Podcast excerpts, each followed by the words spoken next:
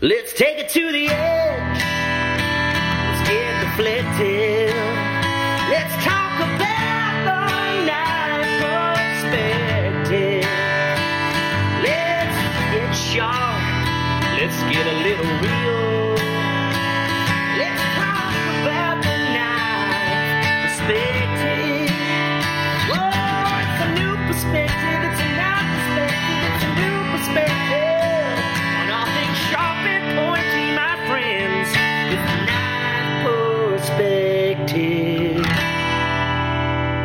Hey guys, I'm Dan Eastland from Dogwood Custom Knives, and I'm here with Kyle Daly of KH Daly Knives, and this is the Knife Perspective, episode number 060, A Knight's Tale. How you doing today, Kyle? Or Pretty night? good. It's Early- night, isn't it? Yeah. Night. Okay. uh, doing pretty good, Dan. I, I'm feeling like an old man. I'm like, we, we got a new driveway on Monday and I don't know, uh, how I'm so, uh, excited. It's going to be great. We had a, we had a gravel driveway and, uh, now it's all asphalt. So it's going to be great for snow blowing and, uh, the boys can play lawn! and yeah, like, uh, I'm officially becoming an old guy. So, um, uh, I can't believe I'm so excited about such a, Welcome to the club. I'll send you a House pair of New. Balances. You're like Hank Hill. Yeah, you need white ones too. Oh, but uh yeah so been doing that and been uh i finished all the grinding on my big order of uh pocket bushcrafters for knife center uh so That'd i'm glad to be done with all that magna cut yeah. It's the gift that keeps on giving. and uh starting on all the handles Oh, that so you got that to look forward to. yeah i've got 36 handles to do but it was great cutting them all up i could set the stops on my uh crosscut sled and just i cut out uh two-thirds of all of them in like an hour and a half so that was great Have like 10% waste instead of 20 because you had to plan for the, the largest margins. Yeah, I cut them all at three and three quarters instead of five inches, and was able to get a few more out of a twelve inch piece than I thought I could. Look at you being all engineering and stuff. Yeah, that stuff costs a lot of money, man. It got- does. That shit doesn't grow on trees. Amazing how much money I have wrapped up in handle material. I don't even want to think about it. I could pay for somebody's college. I mean, not a nice college, like a junior, okay, a technical college. I could pay for a technical college with the handle material I've got at the shop. Yeah. how are you doing, Dan? Uh, on keeping on the old man theme, I am beat the hell up.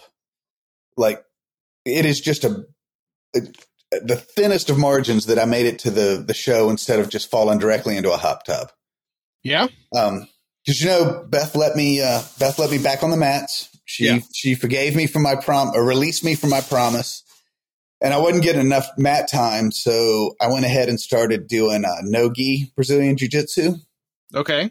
And that is a level of fitness that is slightly different than Japanese or gi jiu jitsu. And it turns out I'm 20 years older than the next oldest guy that I'm training with. Uh, So that guy's like eighteen. uh, yes, yes, that's, that's exactly it. Jiu-jitsu is miserable. There's guys talking about their six years olds, and I'm like, yeah, that, that that's rough. Um, but I That's am, like uh, me. yeah, talking about, you talking about me? um, and the the the bumps and bruises just don't pop back the way they used to. Ah. But I'm a man and all. I mean, I don't show any weakness on the mat. I I mean, I get out there and give it everything I've got until I can come home and cry and put my head in Beth's lap. Yeah. It's going to be, I'm going to be in for a rude awakening if our boys ever do wrestling and stuff in middle school and stuff. And I go in to train with them some. They'll be like, Uh, arm roll. Uh, on the upside, I'm down almost 30 pounds. Wow. I think I found it. It's right here. well, you're at that stage of life. Yeah. The dad Um, bod. Yeah, so man, part I mean, part of it is just the absolute truth. Now that we're empty nest, all of the time. So when I was young, there was all the time that I put in. I was the focus, and then we had kids, and the kids were the focus. And now that the kids are the gone, you know, Beth and I are the focus again. So it's even though they were so independent and in high school and that sort of thing. Now that they're out of the house, I've got so much more time to be selfish. And Nice. yeah, instead of being at the school function, I'm working out. And yeah, the short version is you should be you should be chubbing up. You know, you, you got young kids. Your, your wife needs to be confident that you're going to be there to help take care of them. Yeah. And then once they're out of the house, you can start getting hot again. Alrighty, I'll keep that in mind. But uh all right. All right, we're we're ga- we're gambling. Oh, you know what? All right, guys, hold on. I know a bunch of you are about to fast forward because you're gonna you're just gonna jump past the the dealers and the sponsors and all that. And I get it. I do the same thing. But hear me out for a second. Those sponsors are the reason we're able to put this podcast on and send it out to you at no cost to you. So not only are we going to mix up the format a little bit, but I'm going to ask you and take a second. I know you've got better things to do and it's blah, blah, blah, blah sponsors, but go ahead and listen to the sponsors for us. It's, it's how we're able to, to do this show. And the next time you've got to buy something and eventually you're going to have to buy something, go ahead, hit up one of our sponsors, use, uh, use the discount codes we give it lets the sponsors know that y'all are listening and that it's affecting their business, which encourages them to give us money, which encourages us to buy vodka and do this show for you. So it's it's a it, it's a circle of life, mutually beneficial thing.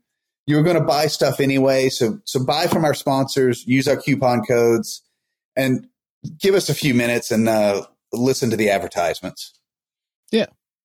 And to make sure you do that, we're now mixing up the advertisements all through the show so you can't just skip through them. this is your own fault. You did this to you. Yeah. Uh, So- but we can talk about dealers. Yeah, you can find the finest kitchen cutlery at Old Town Cutlery, and you can get Dogwood custom knives and KH Daly knives there. And you can get currently get knives or Dogwood custom knives at the Knife Center, and hopefully KH Daly knives soon. be. And uh, Cook Station also sells Dogwood custom knives, and you can get uh, KH Daly knives at Northside Cutlery. Say hi to our man Kevin down there. And we're now going to get into shout outs and gear talk. Shout outs and gear talk brought to you by Phoenix Abrasives, the finest abrasives in the knife making industry. Use discount code KP10 for 10% off all of your orders. Yeah, I just got a whole bunch of uh, my five inch random orbital sandpaper. They use the Rhynowet white line for the. I have like an eight hole, five inch diameter random orbital sander. That's a lot of numbers, dude. Man, that thing that thing works really good. What do you do with that? Uh, so He on my random orbit, orbit sand stuff. Oh, just randomly, randomly. yeah, over so when I'm doing woodworking projects, but what I use it for knife making for is when I buy the big sheets of G10 and stuff, it has that really shiny film. I use some 220 grit on that and I just hit it real lightly so it gets a scratch pattern and gets that really shiny surface off the off the sheet before I start cutting it up with the table saw. Oh, And it is not a coincidence that uh, Phoenix Abrasives is sponsoring this part, this uh, part of the show, because I had a freaking brilliant aha moment. Only for Kyle to tell me that, yeah, lots of people had had that idea and it wasn't new, but it's new to me. um, as I was cutting up sheets of sandpaper, really short version, which is unusual for me, I know. I was cutting up a bunch of sandpaper, trying to find sources for some more sheets of sandpaper. And I was on the Phoenix Abrasives site and realized that they cut all their own, like two by 72, that loop, they cut that. So they could just not make a loop. So I gave them a call and it turns out they do this for a couple of other makers. They don't have it on the website yet. So if you call them, they'll do it. I'm hoping that a couple of us will call and it'll give them a little pressure and it'll go on the website. But they sell shop rolls and it is an in, whatever grit abrasive you need, an inch and a half wide and 15 yards long. So rather than buying packs of sandpaper and then cutting them up into strips to hand sand, you just get a box that's a roll that's already an inch and a half wide. Um, price per square foot is less because they don't have to make sheet goods. And the backing is somewhere between paper and like a J-flex belt. So it's a, a sturdier backing, but it's it's got a lot of flex. It doesn't like when you bend it around a stick, it doesn't immediately get that crease in it. Mhm. Uh, so I've started with 80 grit, and as I run through my stock of other hand sanding grits, I'm just going to start replacing it with these shop rolls. That works great on handle material too. When you got all your curves and swoops, you can kind of Yeah. do the shoe shine method and it doesn't want to rip on you. Yeah, oh, I didn't even think. I mean, yeah, that's exactly what I was thinking. Man, we, Um, we get Dan into the 21st century here. Eh, slowly but surely. I mean, I'm, I'm, I'm now onto this newfangled grinding thing that all the kids are into. I still need to get you doing a nine inch disc grinder for those kitchen knives. Yeah, I, we've kicked it around. I'm abs- I'm ready c- to commit. Maybe January, February, maybe February, March. Come up. Maybe we'll do a knife perspective north kind of gathering because I want to. I want to do some file classes with you. Uh, I love your file technique, and yeah, I'm ready to try to figure out this whole spinning disc of death. Yeah. Just make sure you don't stick your hand in it. Yeah, see, I struggle with that. uh, all right. So, uh, what's your first shout out here? Or I guess you did your first shout Yeah, out did. the uh, being the shop roll. Yeah. That may Uh, or may not be my only shout out for the day. Well, I've got a couple more. You know what? I'm going to save it. All right. Now, it's got to take pictures. It's awesome. I'm going to save, save it for the next show because y'all got to see pictures of this. Alrighty. So my next shout out is uh, Brad Jansen. I shouted him out uh, many shows ago, but he uh, posted up a slip joint drilling fixture. I just bought one from him. Uh, he's B Jansen underscore MKE on Instagram. And it's uh, got a bigger plate with like two threaded holes. It's mainly for like doing slip joint handles, uh, where you kind of fit everything up with the liners and then put the the bolster and handle material and stuff on. You kind of glue it on and then transfer the holes through. It has some like wing nut nuts on the backside so you can tighten it and then hold it in your drill press uh, vise and uh, drill it perfectly flat. And he surface grinds them and everything. Was really cool idea and always love it when I see stuff like that. And uh, he said he's going to send me a slip joint spring and handle. Um, so Because folders is where the money is, baby. and he he said anytime I want to come up, I'm welcome. So uh gonna try to take him up on that and make it up to Milwaukee. That'll be a fun time. Yeah. And I, yeah, this is one of those examples where, yeah, you could make it yourself, but you're going to spend four days making it, or you could spend four days making knives and with a fraction of the day's work, buy a jig from somebody. Yep. And on the post where he has it, he actually has a little hand drawn sketch with all the dimensions and stuff on it if you wanted to make it yourself. It's not overly uh overly complicated, but wanted to to sport a fellow maker. So Yeah, and you'll take that drawing, get halfway through it, and realize it's a pain in the ass, and you just want to buy it from somebody that's already done it. yeah. Cool stuff from him. Normally, we would do Dan's rants at this point, but I want to bring our guest in for uh, for Dan's rants because I think he may uh, he may have some wise words. So I'm just going to slip. Sim- a similar rant. Yeah, you know, we seem to be like minded in our rants, so I'm I'm feeling like a, a fire and oil situation coming on, and that's got nothing to do with the third, fourth vodka I'd poured. I don't know. It's going to be tighten up, get your kids out of the car. It's going to be one of those podcasts. Fire and gasoline. so, um, a lot of people know about our guest through Forged in Fire, and that's amazing. But I want to take a second and talk about a lot of what people don't know. People really don't know how much he has helped young, upcoming makers with advice and support. Um, he helped us set up the South Carolina Custom Knife Makers Guild throwing his name behind that really helped us get momentum for those first couple of meetings and and make it into a thing. And in some ways, he's doing maybe the bravest thing you can do in this industry, especially as an ABS master. And that is working to bridge the gap between Smiths and stock removal, which is a pretty significant thing. And part of what really impresses, impresses me about Jason Knight How you doing tonight, Jason? I'm doing great, Dan. Thanks for having me on. I, I assure you, our pleasure. Um, I'm going to jump right into Dan's rants with you. Um, I like to rant. And that's Dan's Rants, brought to you by Jantz. Jantz knife making supplies for all of your knife making needs, be it handle materials or blade blanks. Go to Jantz for everything you need in knife making. Oh, yeah, and they got good pin stock too. I like how you said that too. Thank you. I've been practicing my, my 1950s voice. Uh, you got to be able to fluctuate a little bit just like this. um, all right, sharpening gimmicks. Oh, I've been on Instagram. I, I, I, saw like the the magnetic roll it thing and the the knife block that automatically sharpens.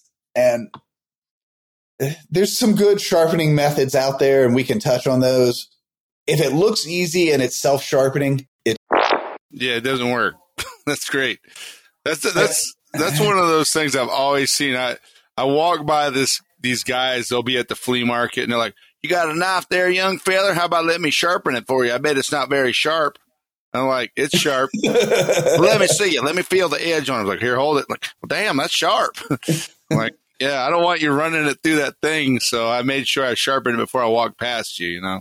Yeah, uh, uh, electric the the thing that sits on the counter that you cram your knife blade and drag it through. No, that's that's yeah. just a no. Oh no, the, with the the little miniature belt grinder. Yeah. Oh, I, you mean the one on the back on the can op the back of the can opener. So I grew up in the seventies and eighties, so they had to. Oh yeah, the there was one on the. Just, yeah, you just run your knife through it. It's like a twenty six grit stone back there. Just, oh man, they even had those can openers you'd mount to the underside of the the cabinets. yeah, or the the one that's uh, the tungsten, the two yeah, the tungsten two things that are on a forty five degree angle. Because that forty five degree angle, you know, that's the oh. best edge geometry you can get. And you're just peeling the old edge off. That works great. Yeah, and and we've talked. I think last show we talked a little bit about angle of micro bevel. It depends on the thickness of the blade, the use of the knife. Look, that, that one size fits all just doesn't work. Yeah. Boy. Um, pretty much as a guide, if it's on Instagram or Facebook, you don't want it. No. Uh, no, no. I'll tell you one of the coolest sharpening things I have seen, though.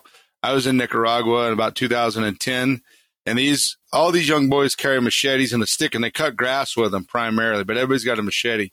So they have an old brick and they'd get a slurry on that brick and they'd, I mean, it was really cool. They were sharpening it on a brick and they had totally changed the edge geometry. A lot of them had their, um, their machetes look like really long Bowie knives. They're really cool looking, but that's how they did it. And that's along those lines. I'm a big fan of learning to freehand sharpen. Mm-hmm. It takes a lot of hours to build that muscle memory, but once you can do it, you can sharpen anything on anything. Yeah. I have won bets sharpening knives on window glass, broken pieces of tile, a coffee mug. Wow. Um, if you don't have the time to devote to building up that muscle memory, there are a couple of guide systems that involve some sort of stone, a diamond, or whatever, and a guide that locks the angle in, and you just provide the motion. Yeah. And the only one I've ever seen that I really like is that uh, that Wicked Edge one. You know, they yeah. That's the only one I, have seen that I like that makes sense and you can replicate it mm-hmm. without without a whole lot of uh, you know dexterity. You can just you know how it does and then you do it. there's a simple, uh, similar one out there that rather than being locked in vertically, it's locked in horizontally on the edge of a table. But it's the same concept. Yeah, you know, you set the yeah. angle and then you just provide the muscle. The downside is you have to carry that mechanism with you to sharpen. Yeah. But it, if you don't, if you're not in a place in your life where you can devote a couple of hundred hours to building the muscle memory to, to hand sharpen, those work. I, I think one of the, one of the things, especially for us who are making culinary knives, kitchen knives of any type, uh, are if I I've made several videos on sharpening, and I try to I think I, I think they're both where I have them kind of glued to the table, which is I can do it, but it ain't my favorite way to do it. But I've done my best at it. And then the funniest part is watching all the criticisms. Well, he's doing it wrong because of da da da da da. I was like, yeah, thank, cool. Like, I don't give a damn what your opinion is. I'm sorry. I really don't care because I already know. And I know that people just have to, they want to have their voice out there about it. But the one gimmick, the one, the, the silliest one I've seen is someone was trying to sell me a million grit stone. and I was like, that looks like about an inch thick piece of glass that's been sandblasted. And the guy goes, no, no, no, no, no. It's a million grit, sir. I assure you, it's one million grit. I'm like, I was like, okay, well, what does it do? It, it's like, it doesn't feel like a million grit. It's like once you get your knife sharp, it just takes it up that ramp to that ultimate sharpness. I'm it like, takes it up to 11. Yeah, it takes it up to 11 or two cuts. And then it's back to where it was supposed to be anyway. all silliness, all silliness. Once you do your paper towel roll chop or standing paper chop, which is the defining measure of all sharpness, by the way. Is it? No. Oh. I like a slick magazine. I just take a really shiny magazine, and if you get like you go to you lay your knife about I don't know, pretty like 25, 30 degrees, and just and it'll grab in that and slice it off. Then it's pretty good. I used but, to have a really bad case of uh, knife maker's mange. So my, my forearms would be varying degrees of stubble because, you know, at the, at the end of the week when I'm sharpening everything, razor's edge is kind of the standard. So I, I check it on my forearm. And partially because Beth is like, look, that's really annoying. Like we're in bed and you lay your arm across me and it's just varying degrees of stubble and I'm not having it. what I have come to find is in those regions of the country where they still have telephone books, not as thick as they used to be, but once a year when they come out, I go around to my neighbors and they all give me. I've got a lifetime supply, but it's really thin, almost tissue paper. Yeah. And I have found if it'll slice that page, it'll shave. And the advantage to using paper is as you draw the edge along the paper, if there's any little imperfection on the edge, you'll feel it grab catch. it. Yeah. Where if you're shaving your arm, you won't feel that. So I yeah. I have been a full convert to a slicing either heavy tissue paper or thin uh, telephone book newsprint type thickness paper. The, I've become a convert to that as a an edge test. Yeah, I think those are good edge tests. Those are a logical, reasonable edge test, primarily because you can see if there's any issue in the edge. And I, I totally agree with that. That's a good one to, to test, especially if you're sharpening multiples of knives. You know, that's a that's a tricky one. And I go back and forth whether I, I want to strop the edge some or not. Like when I'm doing hollow ground stuff that I have a secondary bevel on, I will set up a primary and then I'll go back with the, that leather strop wheel and just I'll take the burr off with it, and that's it. So once the burr is gone, then I'm done. And it's like a razor blade at that point. It's plenty durable edge, but there's all these places where I think we talked about the that plateau of sharpness, and that you could hit that million grit. It takes 20 more minutes to get. It's like one, two, three cuts. Now you're back on that plateau. So yeah, there's the there's the old school standard, very simple, sharp is sharp and um, it has to do with the the edge geometry and the type of edge, and you can you can make an axe razor blade sharp if you want to. It just take some time, and, and the and technique is sharp for one chop. Yeah, and and if you and if you are an enthusiast of custom knives, especially kitchen knives, you'll learn how to sharpen your knives because you will not want someone touching your knife. You won't want it. It becomes so personalized and such a part of your you know your enjoyment of cooking. You don't want anybody touching it. Yeah. What one quick thing back to uh, your phone your telephone books. If you don't have telephone books, uh, sign up for or buy one thing from Uline. You will have yeah. a, a, a, like yeah. paper to test with that's like an inch and a half thick, like every quarter sent to your house, or uh, McMaster-Carr and MSC. Yeah uh, sign up for them. They'll send you a book, and We're you'll have wondering what happened to our time. profits, uh, guys. Uh, I don't know. We sent everybody in America a book. Uline must be doing great because they've got that like that heavy shiny paper, like even on the inside. Oh, yeah, yeah. But, but uh-huh. yeah, it's gotten to be a, and, a joke in our household because I've bought stuff as Dan and I've bought hmm. stuff as Dogwood. So the amount of U-line cal- um, Doubles up. yeah, Yeah, you can also use it to mix epoxy. That's a great Yeah. thing. It's nice, heavy surface. It won't move around. Then when it's dry, you just rip the top paper off and throw it in the trash can. So Um, I'll also use them when I'm finishing handles, uh, well, or when I've got a finished blade before I set it down on the my bench. I have the Uline calendar or catalog right there, and I'll tear a page off and set it down, and then set the knife on that okay, because my bench is not the cleanest thing in the world, and I just put a 2000 grit polish on that thing. So I'll and it's always a fresh page, so I'll just tear off a page, set it down, and I can put a couple of knives on top of it. You need to start putting electrical tape after you hand sand Um, Where? depending on where on I am on the bevel. yeah, but like if Oh, I'm sharpening, uh, if I'm sharpening six knives at a time, you know they're unmasked, masked, and I don't want to set them directly down on my bench, so I'll Oh. put paper down. All right, I'll, I'll give you a pass on that. Uh, thank you. I worked hard for that. uh but yeah the sharpening gimmicks uh there's a lot of them the carbide pull through sharpeners i did or tell jason i did find one good use for that.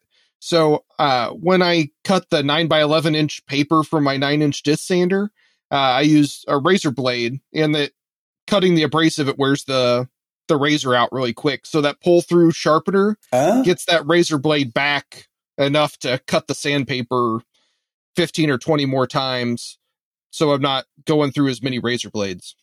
Oh, I use a not sharpened knife, and I just push it off, and it kind of I pinch it. It's like I'm pinching the knife between the disc. But every time I use a sharp thing, I dig into the disc. But maybe it's just my skill in doing it. You've developed a technique, technique for cutting through the the sandpaper on the disc. On the the sandpaper that I use, so I use the 9 by 11 inch paper when I'm like 400 and 600 grit and uh, I have like a 16th inch piece of rubber in between that and the oh, metal. that makes sense. so I can't I Yeah. can't quite get the the shear effect. Yeah, that makes sense to use that with the rubber. I'm usually using it just hardback, but I do like the way that finishes stuff. That is a really nice Yeah. finish.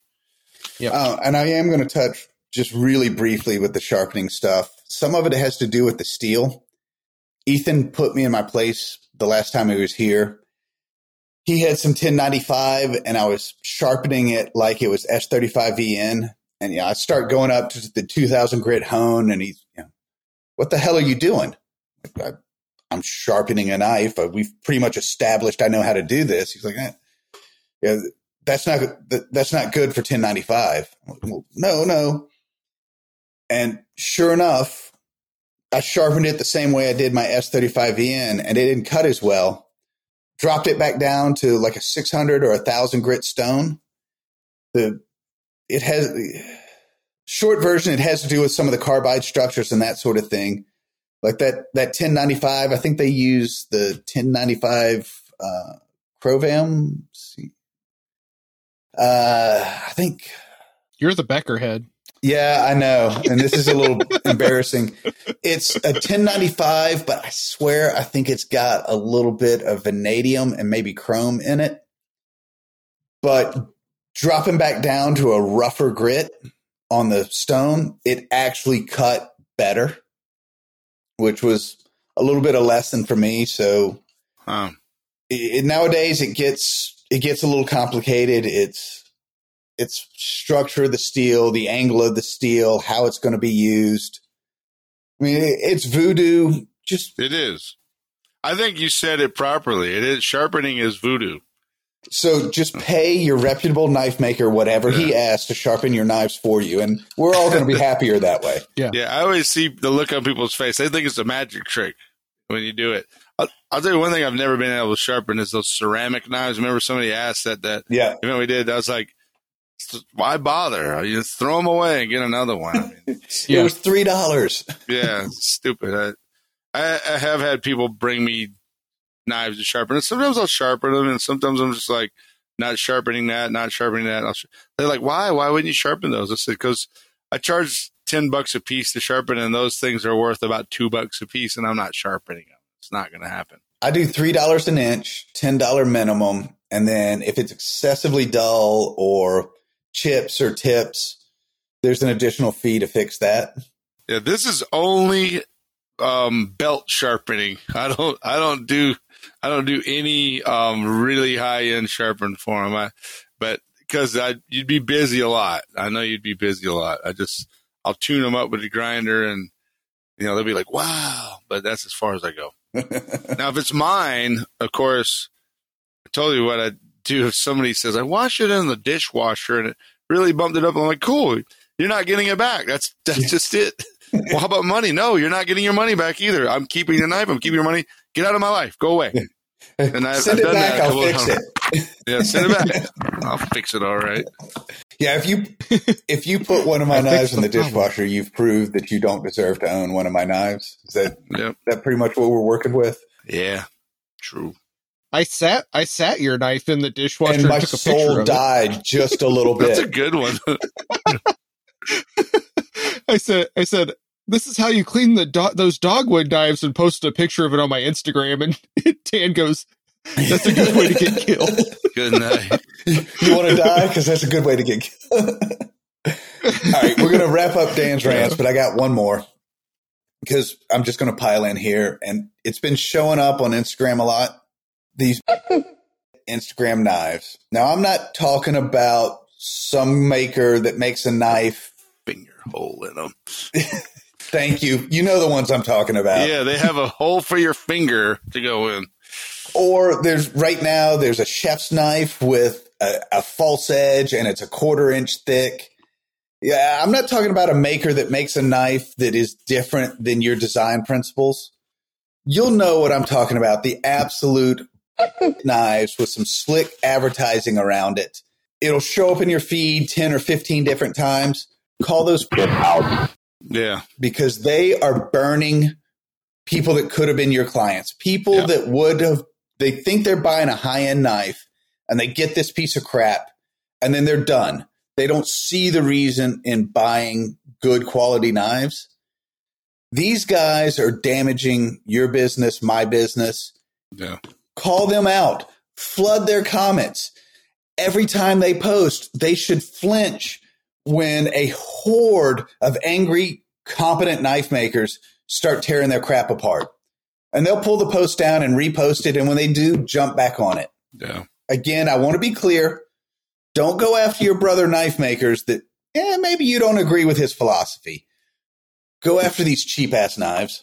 How do you really feel, Dan? I, you know, I'm sorry. I, I, I what got a little did you call them?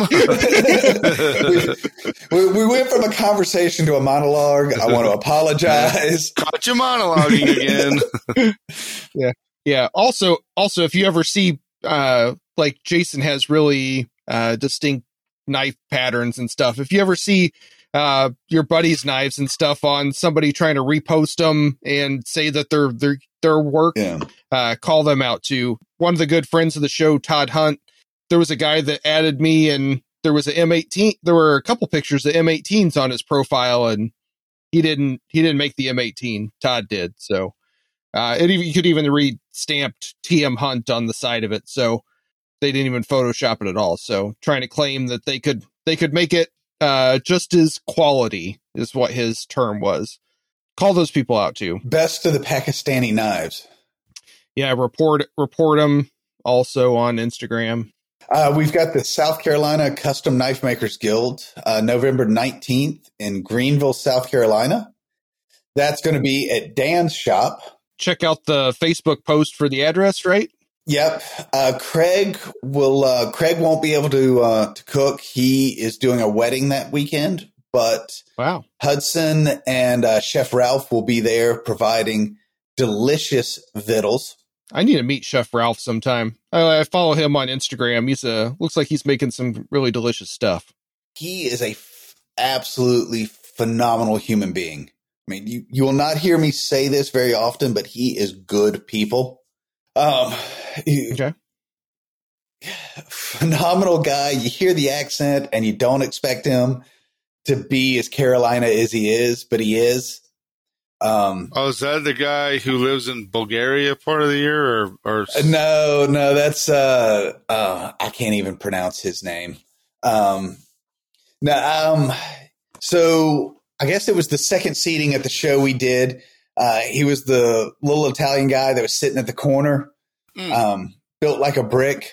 hmm Um, absolutely phenomenal human being, uh, and he runs Yeah, seems cool. he runs the entire culinary side for a local college. He feeds sixteen hundred people a day.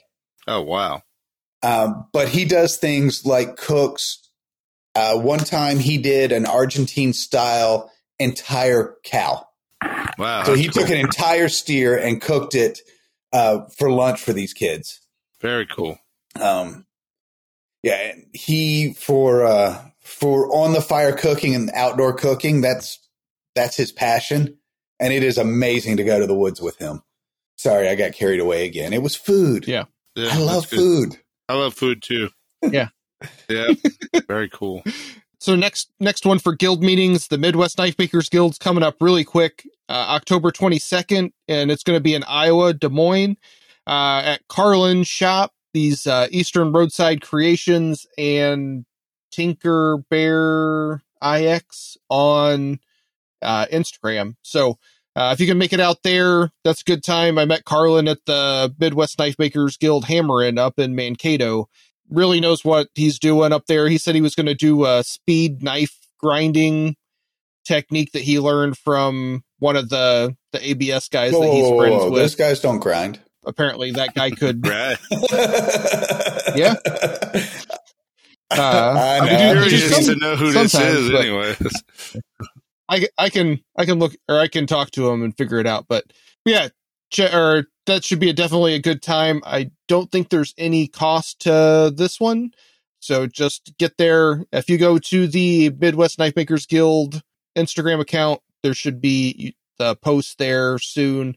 They just got done with the Twin Cities knife show up in One of those other cold places, the Arctic. uh Blo- Bloomington, Minnesota. Minnesota, the frozen north. uh, this past weekend. So yeah, heard there was a really good show up there. So uh, thank you everybody that went and all the knife makers that were there. Uh, love seeing all the pictures and stuff from everybody getting together. I'm definitely going to try to make it next year.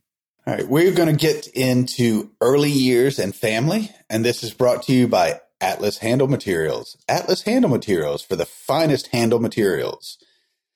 And actually, I'm going to go ahead and give a double plug. Uh, my buddy Goran down in the Amazon, I always try to bring him handle materials when I come down because shipping to try and get stuff down to where he is, he's basically on an island and it gets priced out. He has phenomenal woods, but when he tries to ship it anywhere else in the world because the differences in humidity, there's expansion, there's contraction, it's a mess. We've taken him stabilized woods. He still has problems. So I loaded up a bunch of crazy fiber, Jumanji. I, I keep saying it wrong. It's not Jumanji. Juma. Juma. There we go. Uh, Juma, He's he's he's actually put making this mistake. knife. Like it's not on purpose. um, because it is so stable that I can take it from South Carolina to the Amazon River Basin right along the equator. He can work it and ship it back out, which he just did one recently. And it's stable enough that it looks as good in his shop as it did when it got shipped out. So apart from we all know I drank the Kool Aid on a bunch of their stuff. I, I love the way it finishes out, the snake skin, that kind of stuff. But I didn't appreciate how stable it was until I appreciated moving it to different zones. And that's all I got to say about that for now. Very cool. Yeah, uh, Dan and Natasha are great, great people. Um, definitely check them out. They have uh, all sorts of handle material coming in and out of there all the time. So definitely give them a call. Oh, and the um, the faux ivory that they do that looks stunning is FDA approved for kitchen use. Yeah, Um, I got a certificate and everything. cool stuff. oh, I didn't. I don't have a certificate. Uh, I printed it off a website. I have one. I have a certificate too. Says I do what I want. Speaking of doing what you want, That's a permit. That's a permit. yeah. Ron Swanson. where did you grow up, Jason? Uh, I grew up in the swamps of South Carolina, down near Charleston in a town called Harleyville, where I lived until I was 42 years old, taking out about a year of that time to live in New York City, which was. Uh, we'll was, get back to that. uh, yeah. but yeah, I grew up down there. And uh, so one of the things about growing in a swamp, I was always kind of macheting. I'd use a machete and a stick, or even two machetes, or machete and a hatchet. Um, one of my early jobs was I worked for the National Audubon Society, and I would clear boundary lines. So I'd get to go and clear the line, and I'd paint the I'd paint the marker on the trees. Like here's where the boundary line is for Audubon. And I used a machete a lot, and I developed one that my friend Mike called it the Jedi swamp weapon. So I would take them and regrind them and stuff. And this is after I'd been making knives for a, a while, stock removal back in those days only. I'd have a hatchet. The Lord's way of making knives. and uh, so growing up down there, I think one of the questions was what my first knife was. And Uh, that um, was going to be the follow up question, but Oh, you can I'll you wait can jump those. ahead. Oh wait, no, no, Yeah. no, Okay, feel free. yeah, this is organic. You just flow, dude. So to put my finger on it, I would grab a whole any knife that came my way. I was going to acquire it. And I remember my my grandma, her name was Hazel. We called her Gio. She lived up in New New Jersey, and she had a it was like a little box that was at her kitchen table, and there was a there was like a Barlow knife and a some kind of pen knife and a Swiss Army knife. And I think the first one was really a Swiss Army knife. But uh, the first knife I remember cutting the mess out of my finger with was that Barlow knife. It, it was a slip joint. It closed on my finger. I remember wearing a glove all day because I didn't want to get in trouble. And my mom was like, "Why are you wearing that glove?" I said, "Oh, it's a special space power glove." You know, I, was, I might have been All the kids are doing it, mom. yeah, Uh, nobody was doing what I was doing. I did what I wanted to. I did my own weird ass thing. But I remember wearing that glove, and I think I kept it on there for probably three days until my finger healed up. Strangely, it didn't get infected. Um, but like first fixed blade might have been a, a buck. Back then, they made one called the General. It was a knife my dad had. It was cool. It was, I don't know what I did with it. I, I chopped down bushes and stuff. But I might have been six or seven at the time. Yeah, I had a Barlow. My first knife was a Barlow, and it laid me open pretty much to the bone. Mhm. But that's because my dad was sadistic and had stropped that thing to like a one million grit edge, knowing what was going to happen. It was like, oh, always cut away from yourself. Three, two, one. Oh, bloody mess. How are you doing? yeah. Nice. Yeah, I cut myself lots and lots of times. It's a strange thing in the shop now. I'm like, I didn't even cut myself lately. You know, I pay it- attention more. I pay You attention better knock more. on Yeah. wood. I kind of stole it from a buddy of mine that's a dog trainer, but he says, you know, if you work with dogs, you're going to get bit. I say, if you work with knives, eventually you're going to You're get cut. cut. Uh, yeah, buckets and buckets and buckets of blood. I have damn near bled out before I was doing this. You'll make more. yeah, make more blood. Yeah. So so, uh, how did you meet your wife, and where does that fall on the Dan Kyle scale? And for those that are new listeners, Dan picked up his wife at her grandmother's wake. Kyle met his wife on an online dating service. Well, well, I was. There's this town called Dorchester. It was the county seat of Dorchester County at one time, but now it's Hold nothing. It's kind of a kind of a little wasteland in South Carolina at this point. And I, I'm now first time I met my wife was in that was my son was in high school. It's a good story because he's checking behind him. yeah, I, well, he, I got a curtain here, so this, so we were in high school. I think I was thirteen or fourteen, and she was a senior. But this was in 1987, and she was the original goth chick. Like she had a mohawk, and she had black fingernails and black lips and leather pants, and she had like two machine like spent M60 cartridges, which is 308 if you don't know, 762 by 51, and uh, it was like wrapped around her waist. I'm like, who is this? I'm afraid. I was afraid of her. So my friend Archie knew her, and it's like I was sitting in home ec class. I put a bunch of safety pins through my arm like this, I just put them through and reattached. I might have had 30 of them on there. And I thought that'd impress her. And I'm like, what do you think about that? She's like, you better get those out. Those are going to get infected. I was like, oh shit, I didn't think about that part. and then I didn't see her again until after high school. She had a little, um, like a convenience store. Her dad and her mom used to have it as a grocery store. She just set it up as a convenience store, and she's. We were both into art, and I went in there with a, a former friend of mine, and uh, he's like, "Oh yeah, I remember Shelly." I'm like, "Yes, I remember Shelly." I was, I was like instantly stupid. I was just totally stupid. She was painting the countertop like it's like a dark red brown. And I just put my elbow and like, hi, what are you doing? She's like, well, I'm painting the countertop. You just put your elbow in. I'm like, oh yeah. But I was a savage back in those days. I had long hair and I, I would wear shoes and shorts. And I mean the same dadgum pair until mm-hmm. it, that was all I had.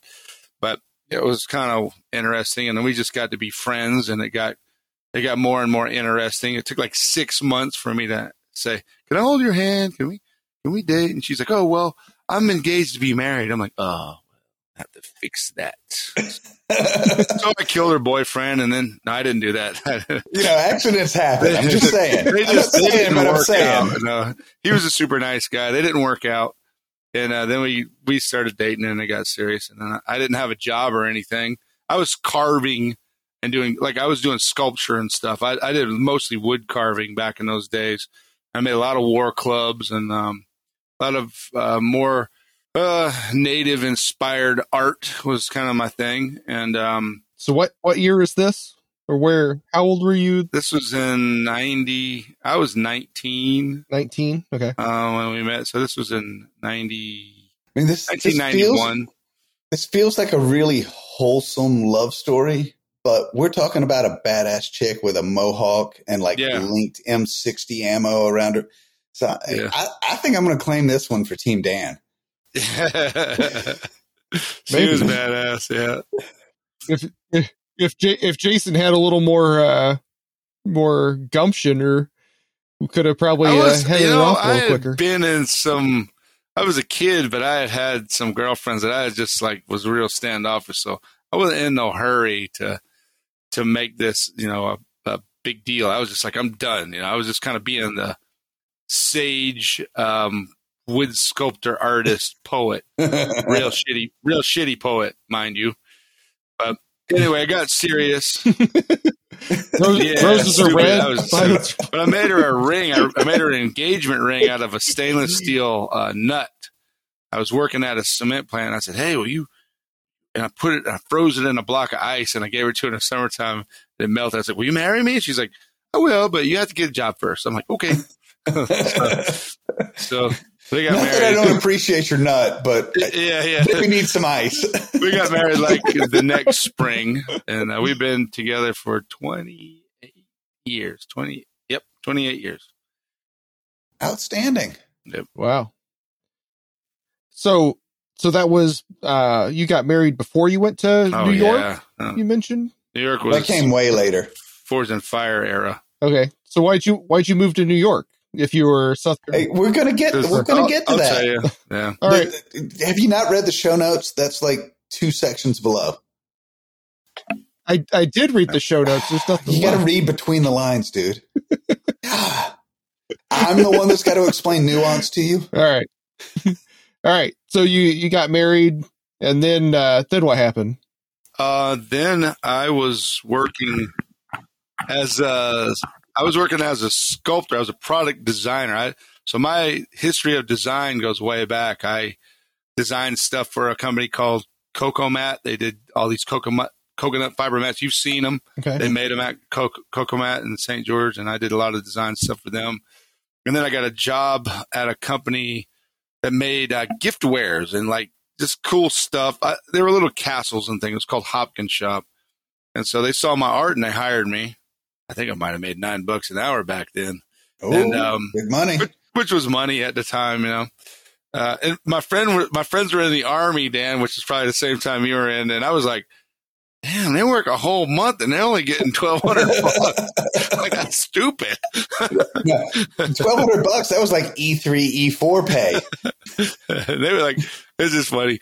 So, um, I I did that, and we we moved to um, West Ashley, which is really close to downtown Ooh. Charleston, and we were going to close on a house that was right off the Ashley River. I think it was sixty grand, and then I go into work the day we were going to close, and um, the guy goes, "Well, I got some bad news for you and some good news," and I was like, "What's that?" Like, we're going to have to lay everybody off because we're going out of business. But the good news is we'll give you a really good uh, resume. You know, I was like, whatever. so we didn't end you up. keep using that word good, but I don't think it means what you It think does not it mean what you means. think it means. Yeah, like I'm not a good employee. I'm either I'm gonna I want to take a hold of the company and do what I want to with it. So that's You want to love thing. it and pet yeah. it. I want to make it into something bigger, and that's like a natural thing, I guess. But so we moved to back to Dorchester, where her mom and dad live. We rented a little house. I worked at Lowe's, and I made furniture out of like you ever seen that rustic furniture made out of sticks and willow and stuff. So I did Yeah. that, and I'd make a Mhm. knife every now and then, but I didn't really know what I was doing. Okay, I really just didn't. I would cut them out of saw blades and grind them, and I had now going back into the '80s. I missed this part. I worked with a guy named Walter Brend in his shop. I quit saying that because one time he told me he would sue me for saying that, so I don't give a damn anymore. But I worked in Walter Brend's shop and I'd cut blades out and um, I'd drill holes in them and stuff. And my dad bought me a grinder back in those days. It was a Bader BM2 and had everything was round, so it was really difficult to fit stuff up. So I had this grinder. I left this part out. I'm going to go back on it. Okay. And so I ground knives, and every time I grind one at Walter's shop, he go, "That's no good. That's no good. That's garbage. That's trash." Um, and like even before I met Shelly, I had been making knives, not not awesome ones or anything, but I was trying. And back in those days, it was a lot more difficult to get information about making knives. The one guy who was the legend Mm. was George Herron, and Mhm. I try not to get choked up about talking about him because you said something about speed grinding. I'll bet you no one you've ever met can grind a fa- knife faster than George Herron could dri- grind a knife. It was incredible. But we're talking about the difference between somebody who was this was his he was making knives, boom, boom, boom, boom, and they were beautiful. They were kind of their designs were as far as hunting knives goes, perfect. I haven't seen a better one. I, I mean, it's just the way it is. But I, it wasn't. the McKissick Museum. The McKissick Museum had a um, a show about South Carolina knife makers. Yeah. and they must have must have had a hundred of his knives then, Yeah. and it was phenomenal to go through and watch the progression. hmm I was in that. Everybody had one back a long time ago. I was, I was in that museum up. That's the one in Columbia, right? Yeah. Yeah, I was in that also. Uh, they had video of me and him Okay. doing stuff, uh, but that was back in the early like 2002 or three.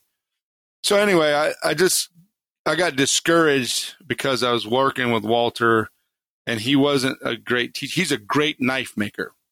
There's no doubt. He's a wonderful knife maker, and he's an older guy now, so he's a lot nicer than he used to be. Um, so I kind of quit and I started carving. That's how I learned to carve. Okay, so that's the segue into that. I taught myself to carve wood because I'd carve wooden knives. I'm like, oh well, I can carve wood. So I just carved. I get a picture of someone, their face, the side view. I usually do a lot of like historic Indian images. If I could, I would try to carve those, and I'd do them in pine knots and carve whales and dolphins and sharks and all that. And I was good at it, but it didn't make any. It was just no money. Um, so fast forward a little bit. I'll, I'll try to speed this up because I know we only have a limited amount of time. I know you only want to do this podcast for six or seven more hours, so I'll just speed it up a little bit. Hey, I'm not editing this, man. You can take all the time you want. So when when uh Shelly got pr- pregnant with Tristan when I was working at Lowe's, and um, or yeah, I think it was we'd been married about three years or so, and I still make stuff. And the pressure was on. The pressure was on, and uh, I had not really made any knives for a while, and um, I met I met some guys from the used to be the South Carolina, the SCAC, you know, the South Carolina Knife Makers Association. That was when George was still alive, and he was really encouraging. I'd bought knives from him. I'd save up my money and I'd buy a knife from him every year at the Wildlife Expo. That was a trick to get one and a treat to get one too. But he was like, "Hey, you know, you should." I showed him one. I mean, he goes, "You know, that you should make knives the way you want to make. You know, do this, but make what you want to make." So I got back into grinding knives, and we used ATS thirty four, and I'd make mostly hunters, and I would mirror polish them. So I'd, you know, I'd go all the way up to eight hundred, and then I'd get a cork belt, and I'd start polishing. I'd buff them, and they look like, I mean, they look like a mirror. They were perfect. I didn't think mine were perfect. And this is still on the Bader 2 that your dad got you? Yeah. Okay. Yeah, it was still on the Bader too. He actually Awesome. he played pool, so he won the money to buy it in a pool game. Yeah. It's a big That's story, cool. but I'm trying to fast forward it. So Hey, at that always point, watch I was out for the looking at man. oh, go ahead. Always watch out for the man with the two piece custom made cool, pu- pool cue. Yes, that's right. and um Tristan was he was two, I think. But there were other makers. I was looking at their knives and I'm like, these guys they're terrible, you know? And uh, so I'd start doing mine and I was pretty happy with them and th- there were professional quality. Like I would say the first professional quality knives I made, and I'd made a bunch of them, but I didn't think they looked professional. It was probably 95 or 96 before then I made a lot of rustic stuff out of uh, saw blades. You know, I just do whatever I did. I didn't know how to heat treat them, so I would I would try to cut them in a way. I I I cut them with a torch and then I'd grind all that stuff off, you know, and then I'd have I'd get to back to hard steel. I mean, the file would slide off of them, so I thought it was plenty hard enough. And um, it just kept to build. I would I would work a job, I would do some sculpture, and I would. It just didn't go anywhere. I had a bunch of different jobs. I worked at a cabinet shop. I worked at the hardware store, and I just felt like a loser. I mean, I really was like I, I had the skills to make stuff. I just didn't have any direction, and uh, I was working at a tire shop called Gerald's Tires. And if you're ever down in South Carolina, it's wonderful. I still love that I worked there. It was a beautiful thing. It was just dirty tire work, but tires are important. You know, you have them on your car, right? You got them, and uh, if you have good ones on there, Mhm. then you're safe. And you have crappy ones, you'll die. You know, but kind of. know, the, the stopping and the steering and the, the being in control. So I like that because it had a, a meaning. It was meaningful. It was purposeful, and people liked us. Like we would wear our uniform. We'd go. I don't. I never bought them lunch. I mean, people would buy us lunch. Wow. People would. That's we had a great reputation for the customer service was amazing, but the hours of operation, I would work sometimes six days a week, and I'd be there before dark, and uh, and I'd stay till seven or on Sundays. Uh, not we didn't work on Sunday. Um, we'd get off on Wednesday at four or five, yeah, and then Saturday was at four. But we'd help anybody. You know, they'd come in and have a flat tire with you. So I, I did that, and I was out there in the rain changing tires one time, and I, we had like a little, like we had a very elite crew. We all only wore shorts all year round, no matter what temperature was. We'd only wear shorts. And the funny thing is, is they were like booty shorts, kind of. They were like, I mean, our asses were kind of hanging out of them. They're the I think about 80s. Magnum PI Yeah, shorts. exactly. The '80s Magnum PI, the, very close to Ranger panties, if you know, you know what those are. But they, you know, they were just whatever. And then my grandma was like, Hey, I'm not judging. You got to make Yeah. money how you make money, man. I had a lot of ass grabbing happened to me back in that day. But my grandma was like, uh, "Do you want to do this forever?" They're like, "No." She's like, "What do you want to do?" I was like, "I want to make knives." This was about 2000. Yeah, this is 2000, and it was probably uh, maybe November 2000. And so I signed up to take a class at the at the ABS school, that which is in Arkansas. Now I'd signed up for this class one time in '97, and I just couldn't get there. I it couldn't work it out. That was the year Tristan was born, and I think that's the reason I couldn't go because it was it was in the spring, and he was born in spring, so I I didn't go because he was born at that very time. So I went to the school. I told the guys at work, I was like, I'm going to this. It's two weeks. He's like, cool. The, the boss was awesome, you know. And um, I met some other a, a guy named Jim Rodebaugh, who's a good friend of mine. And I mean, we forged blades, and I was like, I'd draw a knife and I'd forge that exact knife. So I was like, damn, this is easy. I mean, this is like my thing, you know? So, and I already knew how to grind. So when we went to grinding, I just get on the grinder and just, I just grind it. That wasn't that hard. Grinding was easy. I'd already thought about grinding like carving wood. Yeah. So it was very easy to me for me to grind. If sculpture is sculpture. Yeah, the part I didn't know about was the heat treat. That was the mysterious, magical thing. And I was like, oh, I can't wait till we do this heat treat. is going to be so crazy. And, um, and we, we heat treated them with a torch. And I was like, what? It's like, it was so simple. But then I understood, like, you know, he explained, he's like, so what we're doing is we're normalizing the steel. We're bringing up to this temperature and we check it with a magnet. And we did that three, three times. And then we bring it up with the, thing and we quenched it in some kind of oil. I don't even know what it was, but there was a, we quenched only half of it because that was the old way. Jay Hendrickson was a teacher. The edge, the edge quench differential. Yeah. I made 43 knives when I was there. I forged them all out in two weeks and I ground probably 10 of them.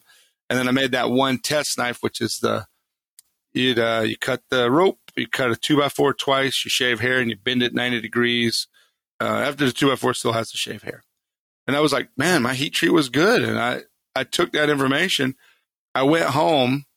I added on, I had a wood carving studio still in Harleyville, but I added on another, um, 10 foot kind of awning to the side. And, um, my grandma funded me for a year. She gave me enough money to, so me and my wife and my son, we could live on a year. I mean, she didn't give it to me all at one time, but she told me basically, she's like, I'm going to take care of all this for you. So I'm going to back you for however long it takes to get the ball rolling. So this was in 2001 because I went, I decided I was going to do it in, in uh, 2000 and 2001 February. I went to school. I never went back to work again. Ever did. Never went back. I um I started making knives and finishing those knives. I went to I had friends at church. I went to church. I had five knives, and they were all what I thought professional quality. I sold them. Um, I think the least expensive one was like seventy five bucks, and the most might have been two hundred bucks. After that first batch, I started to go back to my art kind of heritage, and I would sketch out my knives. I'd blueprint my knives and I developed a style instantly. I just liked like 57 Chevys and this, you see me wear this fish hook. It's a, it's a, it's the hook of life. And I like those things, uh, the Maori style stuff. You know, I like those curves. I put that into my knives and, um, I, I got a job. Ooh, this is hard to talk about, but I need a minute. I was making knives. I went to Blade Show in Atlanta and I sold. I had 18 knives. I sold all the knives on Friday with a whole bunch. I was in the midst of a bunch. That's a good Friday. Master bladesmiths and and journeyman smiths and all these master smiths were coming over. Like Wade Colter, he's like, "Hey, I just want you to know we're gonna have you killed. so watch out. It'll probably happen on Saturday. So be careful." And I was like, Wade was like a my hero. You know, I'm like, I'm gonna be killed. I was I'm like 27. I was like, maybe they're gonna kill me but they didn't, you know, they liked what I was doing. And I won an award for best new maker and I went to another show and then there was a job opening at a place called Middleton Place. Am I going too far? No, you you're good. Okay. I'm assuming this nope, heads into Middleton Made. Yeah. No, no, no, no. Later. Oh. That's the way later. So there's a okay. it's called Middleton Place. It's the oldest rice plant. It's the oldest landscape gardens in America. It's the first oh, place oh, wow. Carolina gold was grown. Um, and you've seen it in a lot of movies. Which is a phenomenal rice, by the way. It is, yeah. First place it was grown. Um, and then regrown when I was there, actually. It's kind of cool. But it uh it's where you see a lot like the Patriot, a lot of scenes are filmed there because it's old and historic. And I was working in a coal forge. I taught myself how to make charcoal because that coal was garbage. And uh, my friend Billy Ridgel showed me how to forge weld. Uh, he was a farrier. He's still around. He's super cool. He showed me how to forge weld. So I started doing forge welding and stuff because Damascus was like, oh, that's crazy. No, that's super hard to make. And then I, I was there for about two years and I quit because I got too busy and I had, I'd won several awards. My work was in demand. I had a dis- definitive style in 2002 I was influencing other makers' style, and so I was like, I'm just going to do this full time. So, and I mean, when I was there, I was foraging and I was taking them home and grinding. So I was full time anyway. I just had this cool side gig at the rice plantation, and um, Also, there's a magazine called Sporting Classics. Dan, is that still around? It still is. Oh, It's in South Carolina. It's a it's a hunting magazine. It's very beautiful Yeah, hunting magazine. Yeah, a lot of bird hunting, as I yeah, remember. Bird know- and like Africa and stuff. So I I got a job making knives for them. Cool. They wanted 150 knives, and I made all 150 of those knives in a couple months, and they're all the same, all the same, same knife, same knife, same knife. Oh, that's so Carbon steel blade, bronze guard, and a Bocote Bocote handle, and a guy named um, oh boy, Owen. Can't remember Owen's last name. He's a great knife maker. He lives up here in Tennessee somewhere, but he made all the sheaths. And I bought a Mercedes Benz. As one does. It was an old one. It was a piece of crap, but Nice. so that really But- got me. But you were driving a. Mercedes Benz.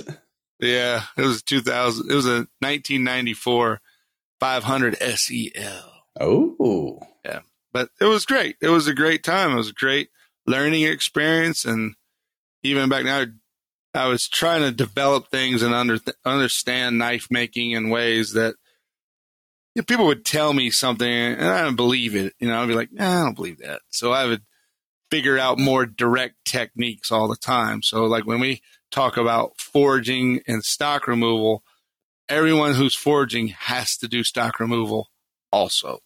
It's it's just you have to do it. Um, I do forge blades that are forged all the way down to none, and it's very obvious that they're totally forged shape because they're all, you know, you can tell the way they look. You, you know, it's not. Yeah, the kind of the brute to forge. Yeah, it's the brut de forge, which is it's the French where it's just you know forged to finish. But so I'm going to take a pause on that because I don't know if I was going off the map. You're good unless like you need to hit the bathroom or something. In which case, that's what I keep a bucket here for. I just pee my pants. Uh, see, you're a real man. Yeah, it's no big deal. Yeah, and to briefly touch on, there's some people that you know forge it thick, grind it thin, and there's some of the guys that they forge ninety percent. Like when they're done, it'll kiss the grinder just to clean things up, and they're done.